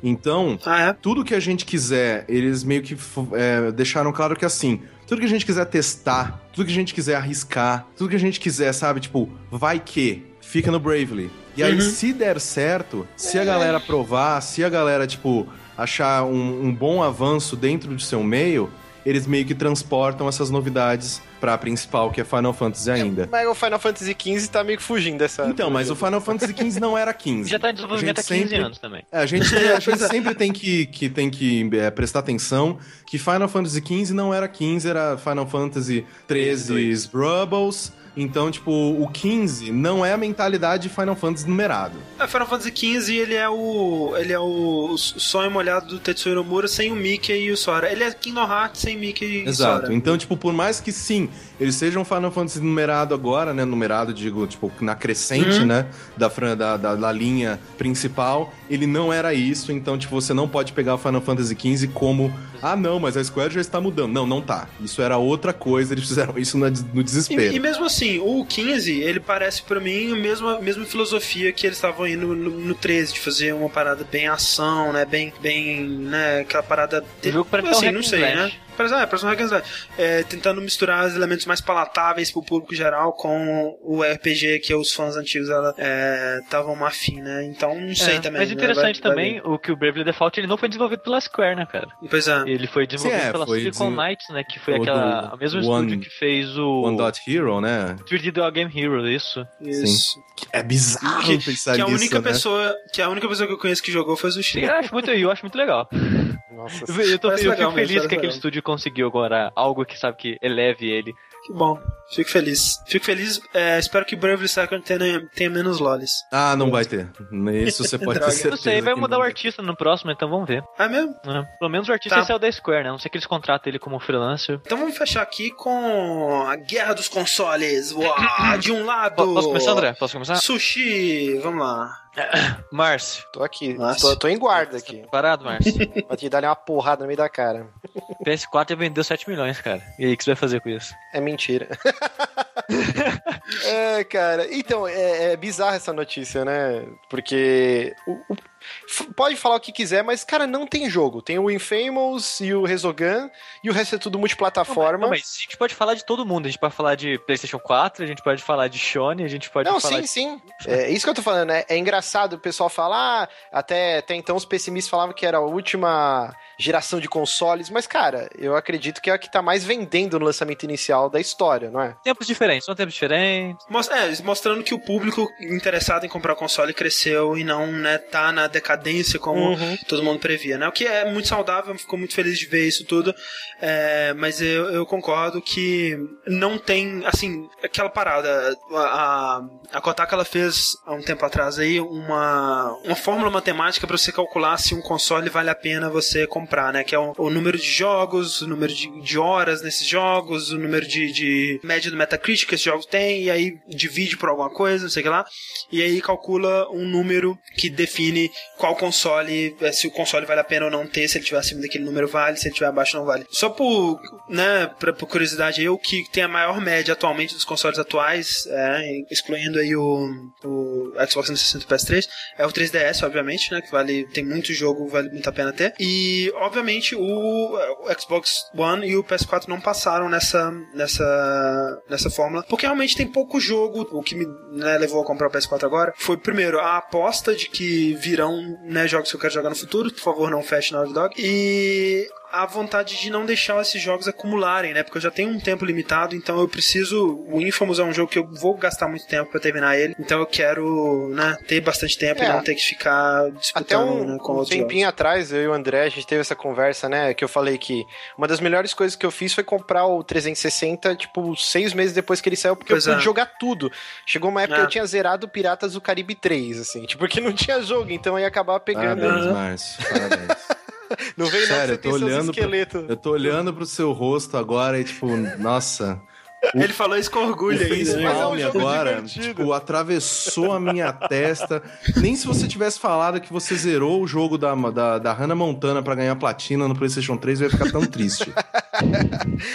mas, mas é, é, aquela parada, que nem, por exemplo, o Resogun. Resogun é um jogo maneiro, mas que você só vai jogar ele quando ele for graficamente foda, que nem ele é no começo da geração, entendeu? É um jogo que você provavelmente não vai dar muita atenção para ele daqui a 4, 5 anos. Sim, é, o lance de você ter o videogame no começo, o pessoal fala, ah, impulso e tal, é que você acaba, querendo ou não, prestando atenção em jogos que você deixaria passar batido quando você acumula aquele backlog gigante, ah. né? Eu joguei. Aí que você só pode dar atenção pros tops sim, tops, sim. Tops, Eu joguei né? Dark Sector, pô, acho um jogão até hoje. Se, pô, não, aí não, não cara. é divertido, André. Não, não velho, eu tô não. contigo, Márcio, nessa. Dark, Dark Sector. Sector. Ah, não, velho. Animal. É, é, animal, cara, é jogão. Então, assim, é coisas que você, se você pegar o console depois que ele já tem uma porrada de, de jogos que va valham a pena você comprar, você vai deixar passar batido. Então, assim, eu, é. Eu peguei o Shone, eu joguei os exclusivos e agora ele tá pegando poeira aqui. Nunca mais. Eu uso ele pra ver Netflix e olhe lá, assim. Tá aqui uhum. encostado. Eu tô jogando... Mas você sabe que quando sair um jogo, você Exato. estar com ele aí de boa, né? Ok. É, é que nem, é, por exemplo, quando terminar a Infamous, eu vou ter, sei lá, um Need for Speed aqui que eu provavelmente nunca vou terminar, mas, né, porra, tô esperando aí o que vier no futuro. Mas assim, só frisando que a gente tá só batendo na tecla de exclusivos, né? Porque se você for ver, Sim. assim, tem muito jogo multiplataforma na, pros dois consoles. Então, uhum, falta de jogo... Não, né? não, tem sim, Sushi. Ah, tem bastante. É, tem. Quem não jogou Tomb Raider, saiu a versão definitiva. Tem os Call of Duty, Battlefield. Tem uma porrada de jogo multiplataforma aí. O, o jogo próprio... Corridinha, esporte. É, Assassin's né, Creed 4. Então, assim, é, a gente tá focando porque a gente tem o PC também para jogar. Mas se você. Você falar de indie, né? Indie tem bastante Sim. também já. O, o, próprio Xbox teve aquele Max de Brotherhood, uhum. Curse of Brotherhood. Cara, um joguinho fantástico. Vai sair agora pro Steam. Uhum. Muito foda. E talvez se fosse daqui a um tempo eu nem prestaria atenção nele. Mas como foi a única coisa que brotou na minha live lá no Natal, eu comprei no uhum. Natal, assim. Que não tinha outra coisa para jogar. Então, assim, acho que quem puder. Mas olha, olha, só, então agora só, você, o, o, Sushi tá representando o PS4, você tá representando o Shone, Márcio. O que, que você tem a dizer sobre a, a, a declaração de que o PS4 vendeu 7 milhões de unidades? Então, o, o, posso falar já da parte do Xbox? Pode. Então, o Xbox, em contrapartida, vendeu 5 milhões, né? Ah, ah, ah, ah, uhum. calma, calma. Eu vou... 5 milhões enviados às lojas. Então, essa é a diferença. Os 7 milhões do PS4 é, é venda mesmo para o consumidor final e do Xbox seria retail, né? Que foi para uhum. Pra, lojas. E Sim. aí você vê a mudança, né? Trocou o presidente lá da Microsoft e tudo, e o cara até é muito mais agressivo no, no lance. Ele falou que ele tá aqui para ganhar. E então eles fizeram esse bundle do Titan Titanfall. Inclusive, eu vi uma matéria hoje que além desse bando do Titanfall, eles estão colocando Forza junto. Então o Xbox está 450 dólares, vindo com o Kinect, com o Titanfall e Forza 5, cara. Então, tá assim, ganhando bom... contra essa daí, Márcio. Não, eu tô defendendo né? do coração. Então, assim, você Era o Rick que... que... trabalhava na Microsoft, tá? e você vê que a Microsoft tá correndo atrás, né? Pô, se fazer um bundle desse por esse valor, assim, aí cai por, por terra que lance, ah, mas é 100 dólares mais barato o PS4. Então, sim, sim. assim, eles estão tentando de tudo. É uma diferença gigante do 2 milhões de consoles. Mas, assim, ainda não. Ah, e, e, que bom que eles estão correndo atrás, né? Vendo essa diferença. É, muita gente, os istas aí, ficam falando, ah, isso aqui, mas tem que ter essa concorrência, gente. Senão a gente tá fudido. E a, e a mais acirrada que, gente, que eu lembro de ter visto, assim, desde, sei lá, Super Nintendo e. e Mega. e Mega Drive. Mas é, é, é, é, muito legal ver isso. E, e, só que, assim, é, esse lance dos números, né? Que, ah, o, o PS4 vendeu 7 milhões, o, o Microsoft vendeu 5, é, entregou 5 milhões para as lojas. É, é estranho, né? A gente sempre volta àquela velha história de que a indústria dos, dos, games ela é muito estranha com isso tudo, né? De anúncios, ela é muito estranha com isso de, de, de, divulgar números, né? Que nem nesse, nesse artigo que eu vou falar depois aí, o cara fala, tipo, pra indústria de, de música, de cinema, você tem é, instituições tipo a Billboard, assim, que, que ela divulga números oficiais, né? Os próprios estúdios eles divulgam sempre o, o número, né? O box office dos filmes. E muitas empresas elas não fazem isso, ou fazem isso de forma é, né, é, por debaixo dos panos só para né, investidores e para analistas, esse tipo de coisa, e esse, esses números nunca caem pro, pro público. E as, as instituições que fazem isso, por exemplo, lá nos Estados Unidos tem aquele NPD, que estão muito ultrapassadas, que não levam mais em conta é, vendas digitais, não levam em conta diferentes plataformas, eles põem tudo junto num número só, então é, fica difícil de ser é, analisar número de vendas, tanto de jogos quanto de, de consoles, né? Você fica à mercê da publisher ou da desenvolvedora, da, no caso da Microsoft e da Sony, para revelar um número que ele só vai revelar quando for positivo, né? Hum. Ou, que nem, por exemplo, por que, que a Microsoft falou que 5 milhões? Porque esse número é provavelmente menor, né? Ela tem um número que, de, de vendas, né? Mas provavelmente não é tão bonito quanto 5 milhões. É, então... se, se fosse o número oficial, eles iam colocar até as vírgulas, até as casas decimais, é, assim. É. E tem um lance também que parece que o Xbox vendeu mais jogos do que o PS4. Então, o é engraçado Titanfall... Né, que pessoal, compraram mais PS4, mas quem tem o Sony comprou mais jogos. É, o Titanfall sim, ficou sim. em primeiro lugar aí, numa porrada de, de estatísticas, tal, como Ah, mas vendido. ele já sai pra PC também. Então. É, então, eu não sei se, se no caso ele tava só contando as mídias de Xbox One, né? É, é se fosse NPD, provavelmente tava contando tudo junto, hum. esse é o problema. É, Xbox One, PC, Xbox 360, que a gente não pode esquecer. Mas o eu acho, eu acho por mais que essa, essa discussão de números e tal seja a coisa que menos importa no final das contas, é. É, eu acho interessante também a gente falar disso, principalmente pelo fato de que é bom você mostrar para as pessoas é, essa tam, também essa essa parte do negócio, de falar, olha, tá vendendo bem, então é uma parada que é, ninguém mais, por mais que diversos analistas é, admitam que eles não têm a mínima ideia é, do, de como funciona o mercado de, de, consoles, porque todo ano eles falam que vai falir, que não vai ter mais videogame, é. e todo ano. É a última, é, a última geração, Carrinho, a última geração. Sempre é a última fucking geração, e sempre vende milhões e milhões e milhões, e vai estar tá aí, bom, até alguém revolucionar essa porra, sabe-se lá como. Mas eu acho interessante a gente falar disso, não pelo fato de, ah, não é, esse aqui vendeu mais, então ele é melhor. Ah, não, esse aqui vendeu menos, então, meu Deus do céu, crise, meu Deus. O uhum. PlayStation 4 vendeu em, sei lá, seis meses, o que a Nintendo vendeu na vida inteira dela. O Wii U, e, meu Deus, o Wii não, U. Vem... Não, na vida inteira dela, desde o Nintendinho, cara, você tá entendendo? o, não, e mesmo o Wii U vendeu, pessoal... O Wii U vendeu é, metade do que o Dreamcast vendeu quando ele foi desativado. E... Sabe, Mesmo tipo... esse lance do pessoal chutando a Nintendo, cara, no top 10 dos jogos mais vendidos, sei lá, uns 3 ou 4 são da Nintendo nos primeiros lugares. Do Japão. Não, mas o Pokémon o Sushi vendeu igual água, cara. É... Não é, na... é, é, você vê, pô, você vê poucos jogos hoje em dia vendendo tanto quanto vende um Pokémon, sabe? Exato. É, 12 milhões de cópias vendidas não é qualquer um, saca? É que assim, não, o pessoal principalmente jogo, principalmente jogo é, exclusivo, tipo, jogo multiplataforma, sei lá, um Assassin's Creed, sim, eles vendem, tipo, uma, sei lá, uma média de, eu posso, eu tô chutando aqui, mas eu, eu tenho uma ideia desses números. Uma média de 10 milhões, 15 milhões a cada Assassin's Creed juntando todas as plataformas. Por isso que eles comemoraram agora que eles já venderam mais de 78 milhões é, de todos os Assassin's Creed juntos e que tal. Coisa pra caralho. Coisa pra caralho, por isso que a gente tem a porra de Assassin's Creed todo fucking ano. Tem que ter mesmo, né? É, tipo, é. Tem, que, tem que ter mesmo, tem que ter mesmo. Ele sustenta a porra do Ubisoft, cara. Eu é. quero Assassin's Creed sendo vendido pra eles poderem fazer Child of Light. Pode continuar vendendo pois é. Assassin's Creed. Pois é, eu quero pra jogar Rayman. Enquanto, enquanto o Michel Ancel tiver o salarinho dele ali, pode continuar fazendo à vontade. Problema nenhum, pode continuar. É, mas assim, o que o pessoal confunde é que o pessoal veste como se fosse camiseta de time de futebol, né? E na verdade verdade, cara, a gente que é consumidor, a gente quer jogar tudo. Só que infeliz, infelizmente Sim. não dá para você ter todos os consoles e comprar todos os lançamentos. Mas a gente tem que agradecer que existe essa concorrência e uma empresa uhum. querendo colocar na internet que o pau dela é maior. Ah, a Sony agora tem o pau maior. Aí a Microsoft vai comprar a bombinha lá do Peroni e agora tem o pau maior. Cara, tem que ter isso. Tipo, porque senão elas vão estagnar. Tipo, a Microsoft no começo lá do 360 criou achievements que até então não uhum. existia. E aí a Sony foi lá e correu atrás. Então, assim, tem que ter essa concorrência, uma copiando a outra e aprimorando, pra, pra gente somos os maiores beneficiados, assim. Mas é, mas ah, o que disseram aqui no chat eu concordo 100%. A última geração só foi tão fucking boa, só foi, tipo, incrível, com jogos incríveis e, tipo, Uhum. porque a Sony, ela saiu muito mal e ela teve É. que correr que nem uma filha da puta. E correu e foi E lindo, cara. Foi lindo ver a bem. Sony. E correu muito bem nesses últimos tempos.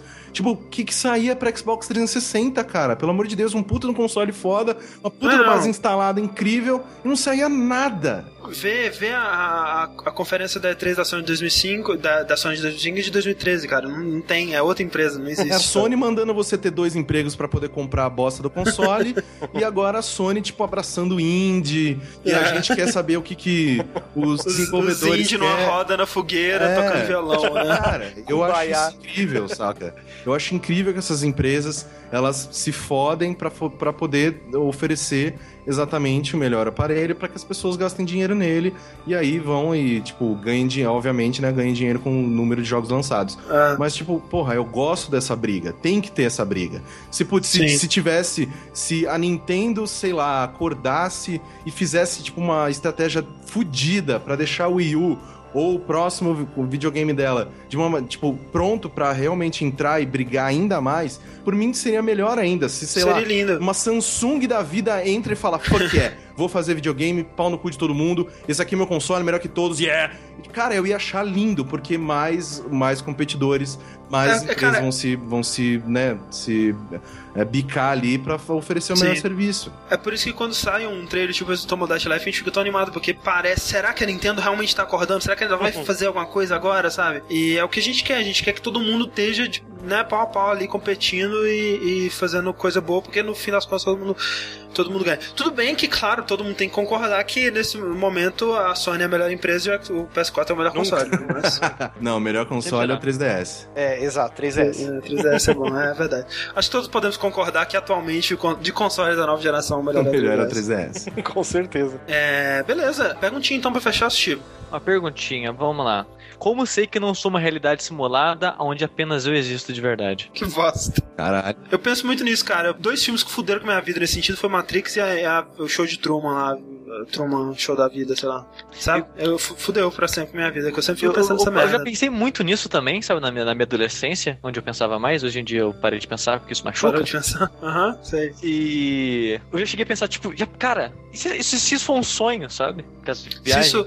Tipo, você entendeu? Sabe- Eu sou alguém sonhando uma vida de merda? mas- Sim, entendi. Mas sabe que. Ah, tá, ok. Ah, entendi, ok. Não, porque que nem, por exemplo, o que ele eu acho que ele perguntou, a realidade simulada, que, tipo, né, o, o mundo inteiro é uma realidade pra você. Assim, é- ele é fabricado Não. pra você, entendeu? É. E isso, isso é meio que, tipo, egocêntrico, né? Tipo, nossa, tudo aqui Não, que mas existe pode é ser também acho- algo tipo Inception, sabe? O cara que vive naquela fantasia o tempo todo. Ou pode ser Uhum. o cara tipo o Vanilla Sky, sabe? Sim, sim. É, eu tenho uma. Kurt Eu tenho uma visão meio polêmica disso, eu prefiro não me manifestar, mas só dando. Porque o Márcio vai falar que tudo é alienígena. Não, não, não. É justamente esse lance que o André falou, né? Do, do egocentrismo, tudo. E eu acho que religião parte de um princípio bem forte disso, cara. Você achar que você vai rezar à noite e dentre um milhão de pessoas sofrendo e com atrocidades, um Deus vai olhar e ouvir a sua oração e te ajudar porque você é foda. Não, não, não. Porque Deus, o Deus que ele acredita, provavelmente ele é onipotente, onipresente, ele pode ouvir todo mundo ao mesmo Mas por que, que ele vai te ajudar, sei lá, a comprar um carro e uma criança tá sendo estuprada ao mesmo Mas o tempo? André acabou de falar, Márcio, ele vai ajudar todo mundo. Mas não ajuda. Não, não ajuda. Mas não ajuda ninguém, esse que é o negócio. Então, é isso que eu tô falando. Não, mas sim, não, a gente não, vamos, não vamos pular pra, esse- É. pra parte de, Esse é uma- pra parte de Eu quase religião, pulei aqui, eu pra me parte contive. de todo mundo Ratinho! acredita num Deus pra se sentir um pouco mais confortável com a vida de merda que tem. Não vamos pular nesse ponto, vamos voltar pra parte da realidade.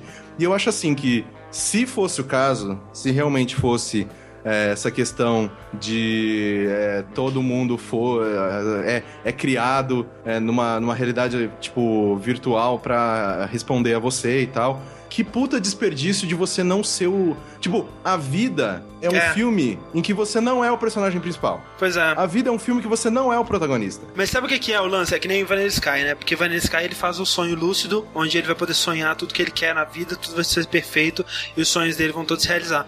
Só que aí ele começa a se sabotar, o subconsciente dele começa a sabotar ele próprio e criar coisas que seriam da vida real, coisas de merda acontecendo na vida dele. Então talvez nós precisamos sair gritando por aí tech support ao som de Beach Boys Acho justo. pra que aparecer aquele cara no elevador e nos ensinar que nós, enfim, eu falar. E a gente até que suporte Melhor vocês ouvindo, porque a vida é sobre vocês. Melhor música do Beat Boys, Good Vibration. Mas assim, só pra encerrar essa pergunta polêmica, é, é muito legal o lance do Matrix Não, que você aborda. que fez polêmica, Márcio. Licença. É, você que colocou valendo. Mas assim, no Matrix eles abordam, e é muito legal, né? Que a primeira Matrix era tudo perfeito, É, né? exatamente. E faliu, Uhum. porque o ser humano é escrotinho, cara. Precisa. Faliu, Talvez né? seja um isso. negócio, não foi bem. Faliu, era cega. A primeira Matrix era, era, era o Dreamcast. e aí, tipo, tinha tudo de bom. Oh, aquele console era tudo de bom. Ele tinha um VMU, ele tinha ali o, o, o bichinho virtual no controle, ele tinha os, os botões acolchoadinhos, ele tinha internet, Tinha ele Shenmue. tinha Phantasy Star Online, ele tinha o melhor jogo de tênis já inventado de todos os tempos. Sega Tênis pra ele era, era incrível, Virtua Tênis. Mas Tinha teclado pra jogar Quake tinha, 3. te- tinha teclado, era inacreditável aquele videogame, faliu. A primeira Matrix é o primeiro Dream, é o primeiro não, é o Dreamcast. Mas, Ah, mas talvez seja isso aí. é, o Dreamcast nunca morreu, ele estará sempre nos nossos corações. E a Matrix fudida, qual que é? O Yu? Putz, a Matrix. Pam, pam. Não, o Yu tá. É, putz. Isso é que. Não, a Matrix tá- Fugida tá é o em 360, cara. Que é, vo- ele tem as coisas boas, né? Tem o Gears, tem o Halo lá e tudo mais, mas aí de vez em quando dá uma merda que ele queima na sua cara, você tem que mandar com as agressões. Pra que isso, André? Entendeu? Entendeu? É, mas é verdade. Matrix Tá. é o Virtual Boy. Não, o Márcio ataca a Nintendo à vontade. Quando o André fala alguma coisa de Xbox, É. tá distribuído. Esse sushi, ele... Olha aí, Sushi, vamos encerrar com essa última perguntinha então? Encerra com a perguntinha, André. Vamos lá. É, se os senhores pudessem reviver um jogo antigo ou pouco conhecido ou de baixo orçamento, porém com os fundos necessários para transformá-lo num fucking triple A, que jogo seria Corraine? Fucking Bubsy. Olha aí, óbvio, Incrível. né? Óbvio. Isso. Óbvio. Não, não, isso aqui é um objetivo de vida. Isso aqui é objetivo de vida, já falei. Eu tinha três objetivos de- na minha vida. Um era achar uma, uma mulher boa o suficiente pra que eu falasse, ok, essa mulher é foda pra caralho, eu vou seguir com ela o resto da minha vida. Este eu já completei. O, se- Ó. o, o- segundo desejo, que é um pouco mais. É, é, é possível, mas é um pouco mais complicado. É construir uma armadura de ouro de tamanho real com ouro de verdade. Mas tem que E- carregar nas costas. Não, eu, eu Que vestir e tal, uma, uma armadura de ouro, isso aqui eu preciso. Isso aí eu só vou conseguir completar quando estiver rico. E eu vou ficar rico quando eu conseguir finalmente encontrar as pessoas da Accolade e ver com quem tá os direitos dessa porra desse gato no mato, comprar eles pra mim, fazer o melhor fucking Kickstarter da história da humanidade e desenvolver um Bubsy foda pra apagar a Bubsy 3D da história e. Vai ser legal e eu vou ficar rico o suficiente pra poder construir a minha armadura de ouro. Isso aí, cara. Um bom, um bom plano de vida. E você, Márcio? Cara, eu tinha pensado num joguinho, mas o André me vetou hoje de tarde. Então eu vou falar de um, de um clássico obscuro do Nintendo 64. É, eu também não sou muito fã de jogos de corrida, mas tinha um que eu era apaixonado, que era o Revolt, que era um jogo de corrida de Caraca. carrinho de controle remoto. E você tinha que desviar de cachorro, você corria por rua do subúrbio, e você tinha que pegar Caralho, pilha. emocionante pra cacete, imagina. Cara, era muito legal, cara. Cachorro vindo na direção do seu carro. Sim, era Pô, fantástico. seria maneiro. É maneiro. Seria com gráficos AAA. assim, Sim, sim, maneiro. eu gostaria muito de ver isso no- na nova geração aí, seria bem bacana, cara. Sushi? Eu só gostaria que of Kain voltasse. Olha aí que bonito. É, eu também. E eu fui preparado. Quando eu fui pra 3 no ano passado, e tava todo aquele zum zum zum de ah, não, o que Ah. será que eles vão falar? E é o novo, o novo Legacy of Kain, blá blá blá. Eu, já, eu até fiz um post no, no, no Reddit falando, ó, eu vou estar lá na conferência, e se alguém falar de Legacy of Kain, eu vou ser o cara que vai sair pulando, gritando sem camisa. E aí eu pedi pra todo mundo ficar assistindo e torcendo por mim, e não, obviamente que não rolou. Droga. Acho que o meu seria é, Out of This World ou Another World, né? Joguinho aí. Mas assim, teria que ser eu sendo o diretor criativo, porque eu não confio em mais ninguém pra entender o que é especial sobre aquele jogo. Então, para o trazer André, isso para entender, né? O André é tão foda que só ele é capaz de fazer um novo jogo dele. Só eu. Nem o Eric Charry, que tá lá fazendo o From Dust, seja seja lá o que for que ele tá fazendo da vida dele. Não confio, tem que ser eu, gente. Se- sério, se vocês forem fazer um remake aí de Out of this Ah, O World. Another Oliveira lembrou o. O Nimusha também é outro que eu gostei de jogar um novo. É verdade, eu esqueci, Mas tadinho. você ia manter em 2D, André? Ou você ia querer fazer com profundidade em 3D? Não, não sei, aí teria que conversar com a equipe, né? Teria que ver isso Ah, aí. não, aí já não sabe de mais nada. Ah, eu já devia ter pensado nisso antes. Eu, eu tenho Bubs inteiro na minha cabeça. Não, não, ok, seria, seria 3D, full 3D, terceira pessoa, essa coisa toda aí. E se eu pudesse ter uma segunda alternativa, eu voltava com Bushido Blade. Olha aí. É isso aí. Então, com o Bushido Blade, a gente encerra mais um vértice. E a gente agradece a participação, a primeira participação do Márcio Barros no, no vértice aqui conosco. Mas tá riu? Foi, foi divertido, Eu Márcio. adorei. Foi bom pra você? E Foi ótimo. Quero Que mais. E, e também mais uma, mais uma visita aqui na jogabilidade do senhor Caio Carraine. Obrigado, obrigado. Sempre um prazer inenarrável. E eu não sei se isso vai ficar na edição, se o Sushi vai deixar, se eu posso falar sobre isso. Mas um Não, novo podcast está vindo por aí. Ah, meu Deus! Uma, uma sabendo coi- não. uma coisa nova está vindo por As aí. dicas já foram espalhadas por aí, é só Exato. vocês juntarem os É pedaços. só vocês procurarem aí a Mas vai sua ser um negócio bacana, do não? Twitter. É, Vai ser um negócio bacana. Vai, vai ser uma coisa bem bacana. É, então, um novo podcast, né, debaixo do berço de jogabilidade. Ah, meu será, Será, chegará aí nas próximas semanas e talvez eu esteja nele, talvez não. Quem, quem poderá dizer, não é mesmo? Quem poderá dizer? Só o futuro dirá. É. Ó, mas Então- agora que o Márcio tá aqui e ouviu isso, certeza que amanhã ele vai contar tudo no Twitter. tá, tá no Twitter, a primeira coisa. Mob, sai, tudo. Cusão. É isso aí, gente. Muito obrigado também ao Fred Loman que moderou o chat esse tempo todo. Um abraço pro Rick, que aparentemente tá aí assistindo, né? E esperamos que você esteja aqui conosco na próxima, na próxima edição. E até lá. Boa noite a todos. Tchau! It's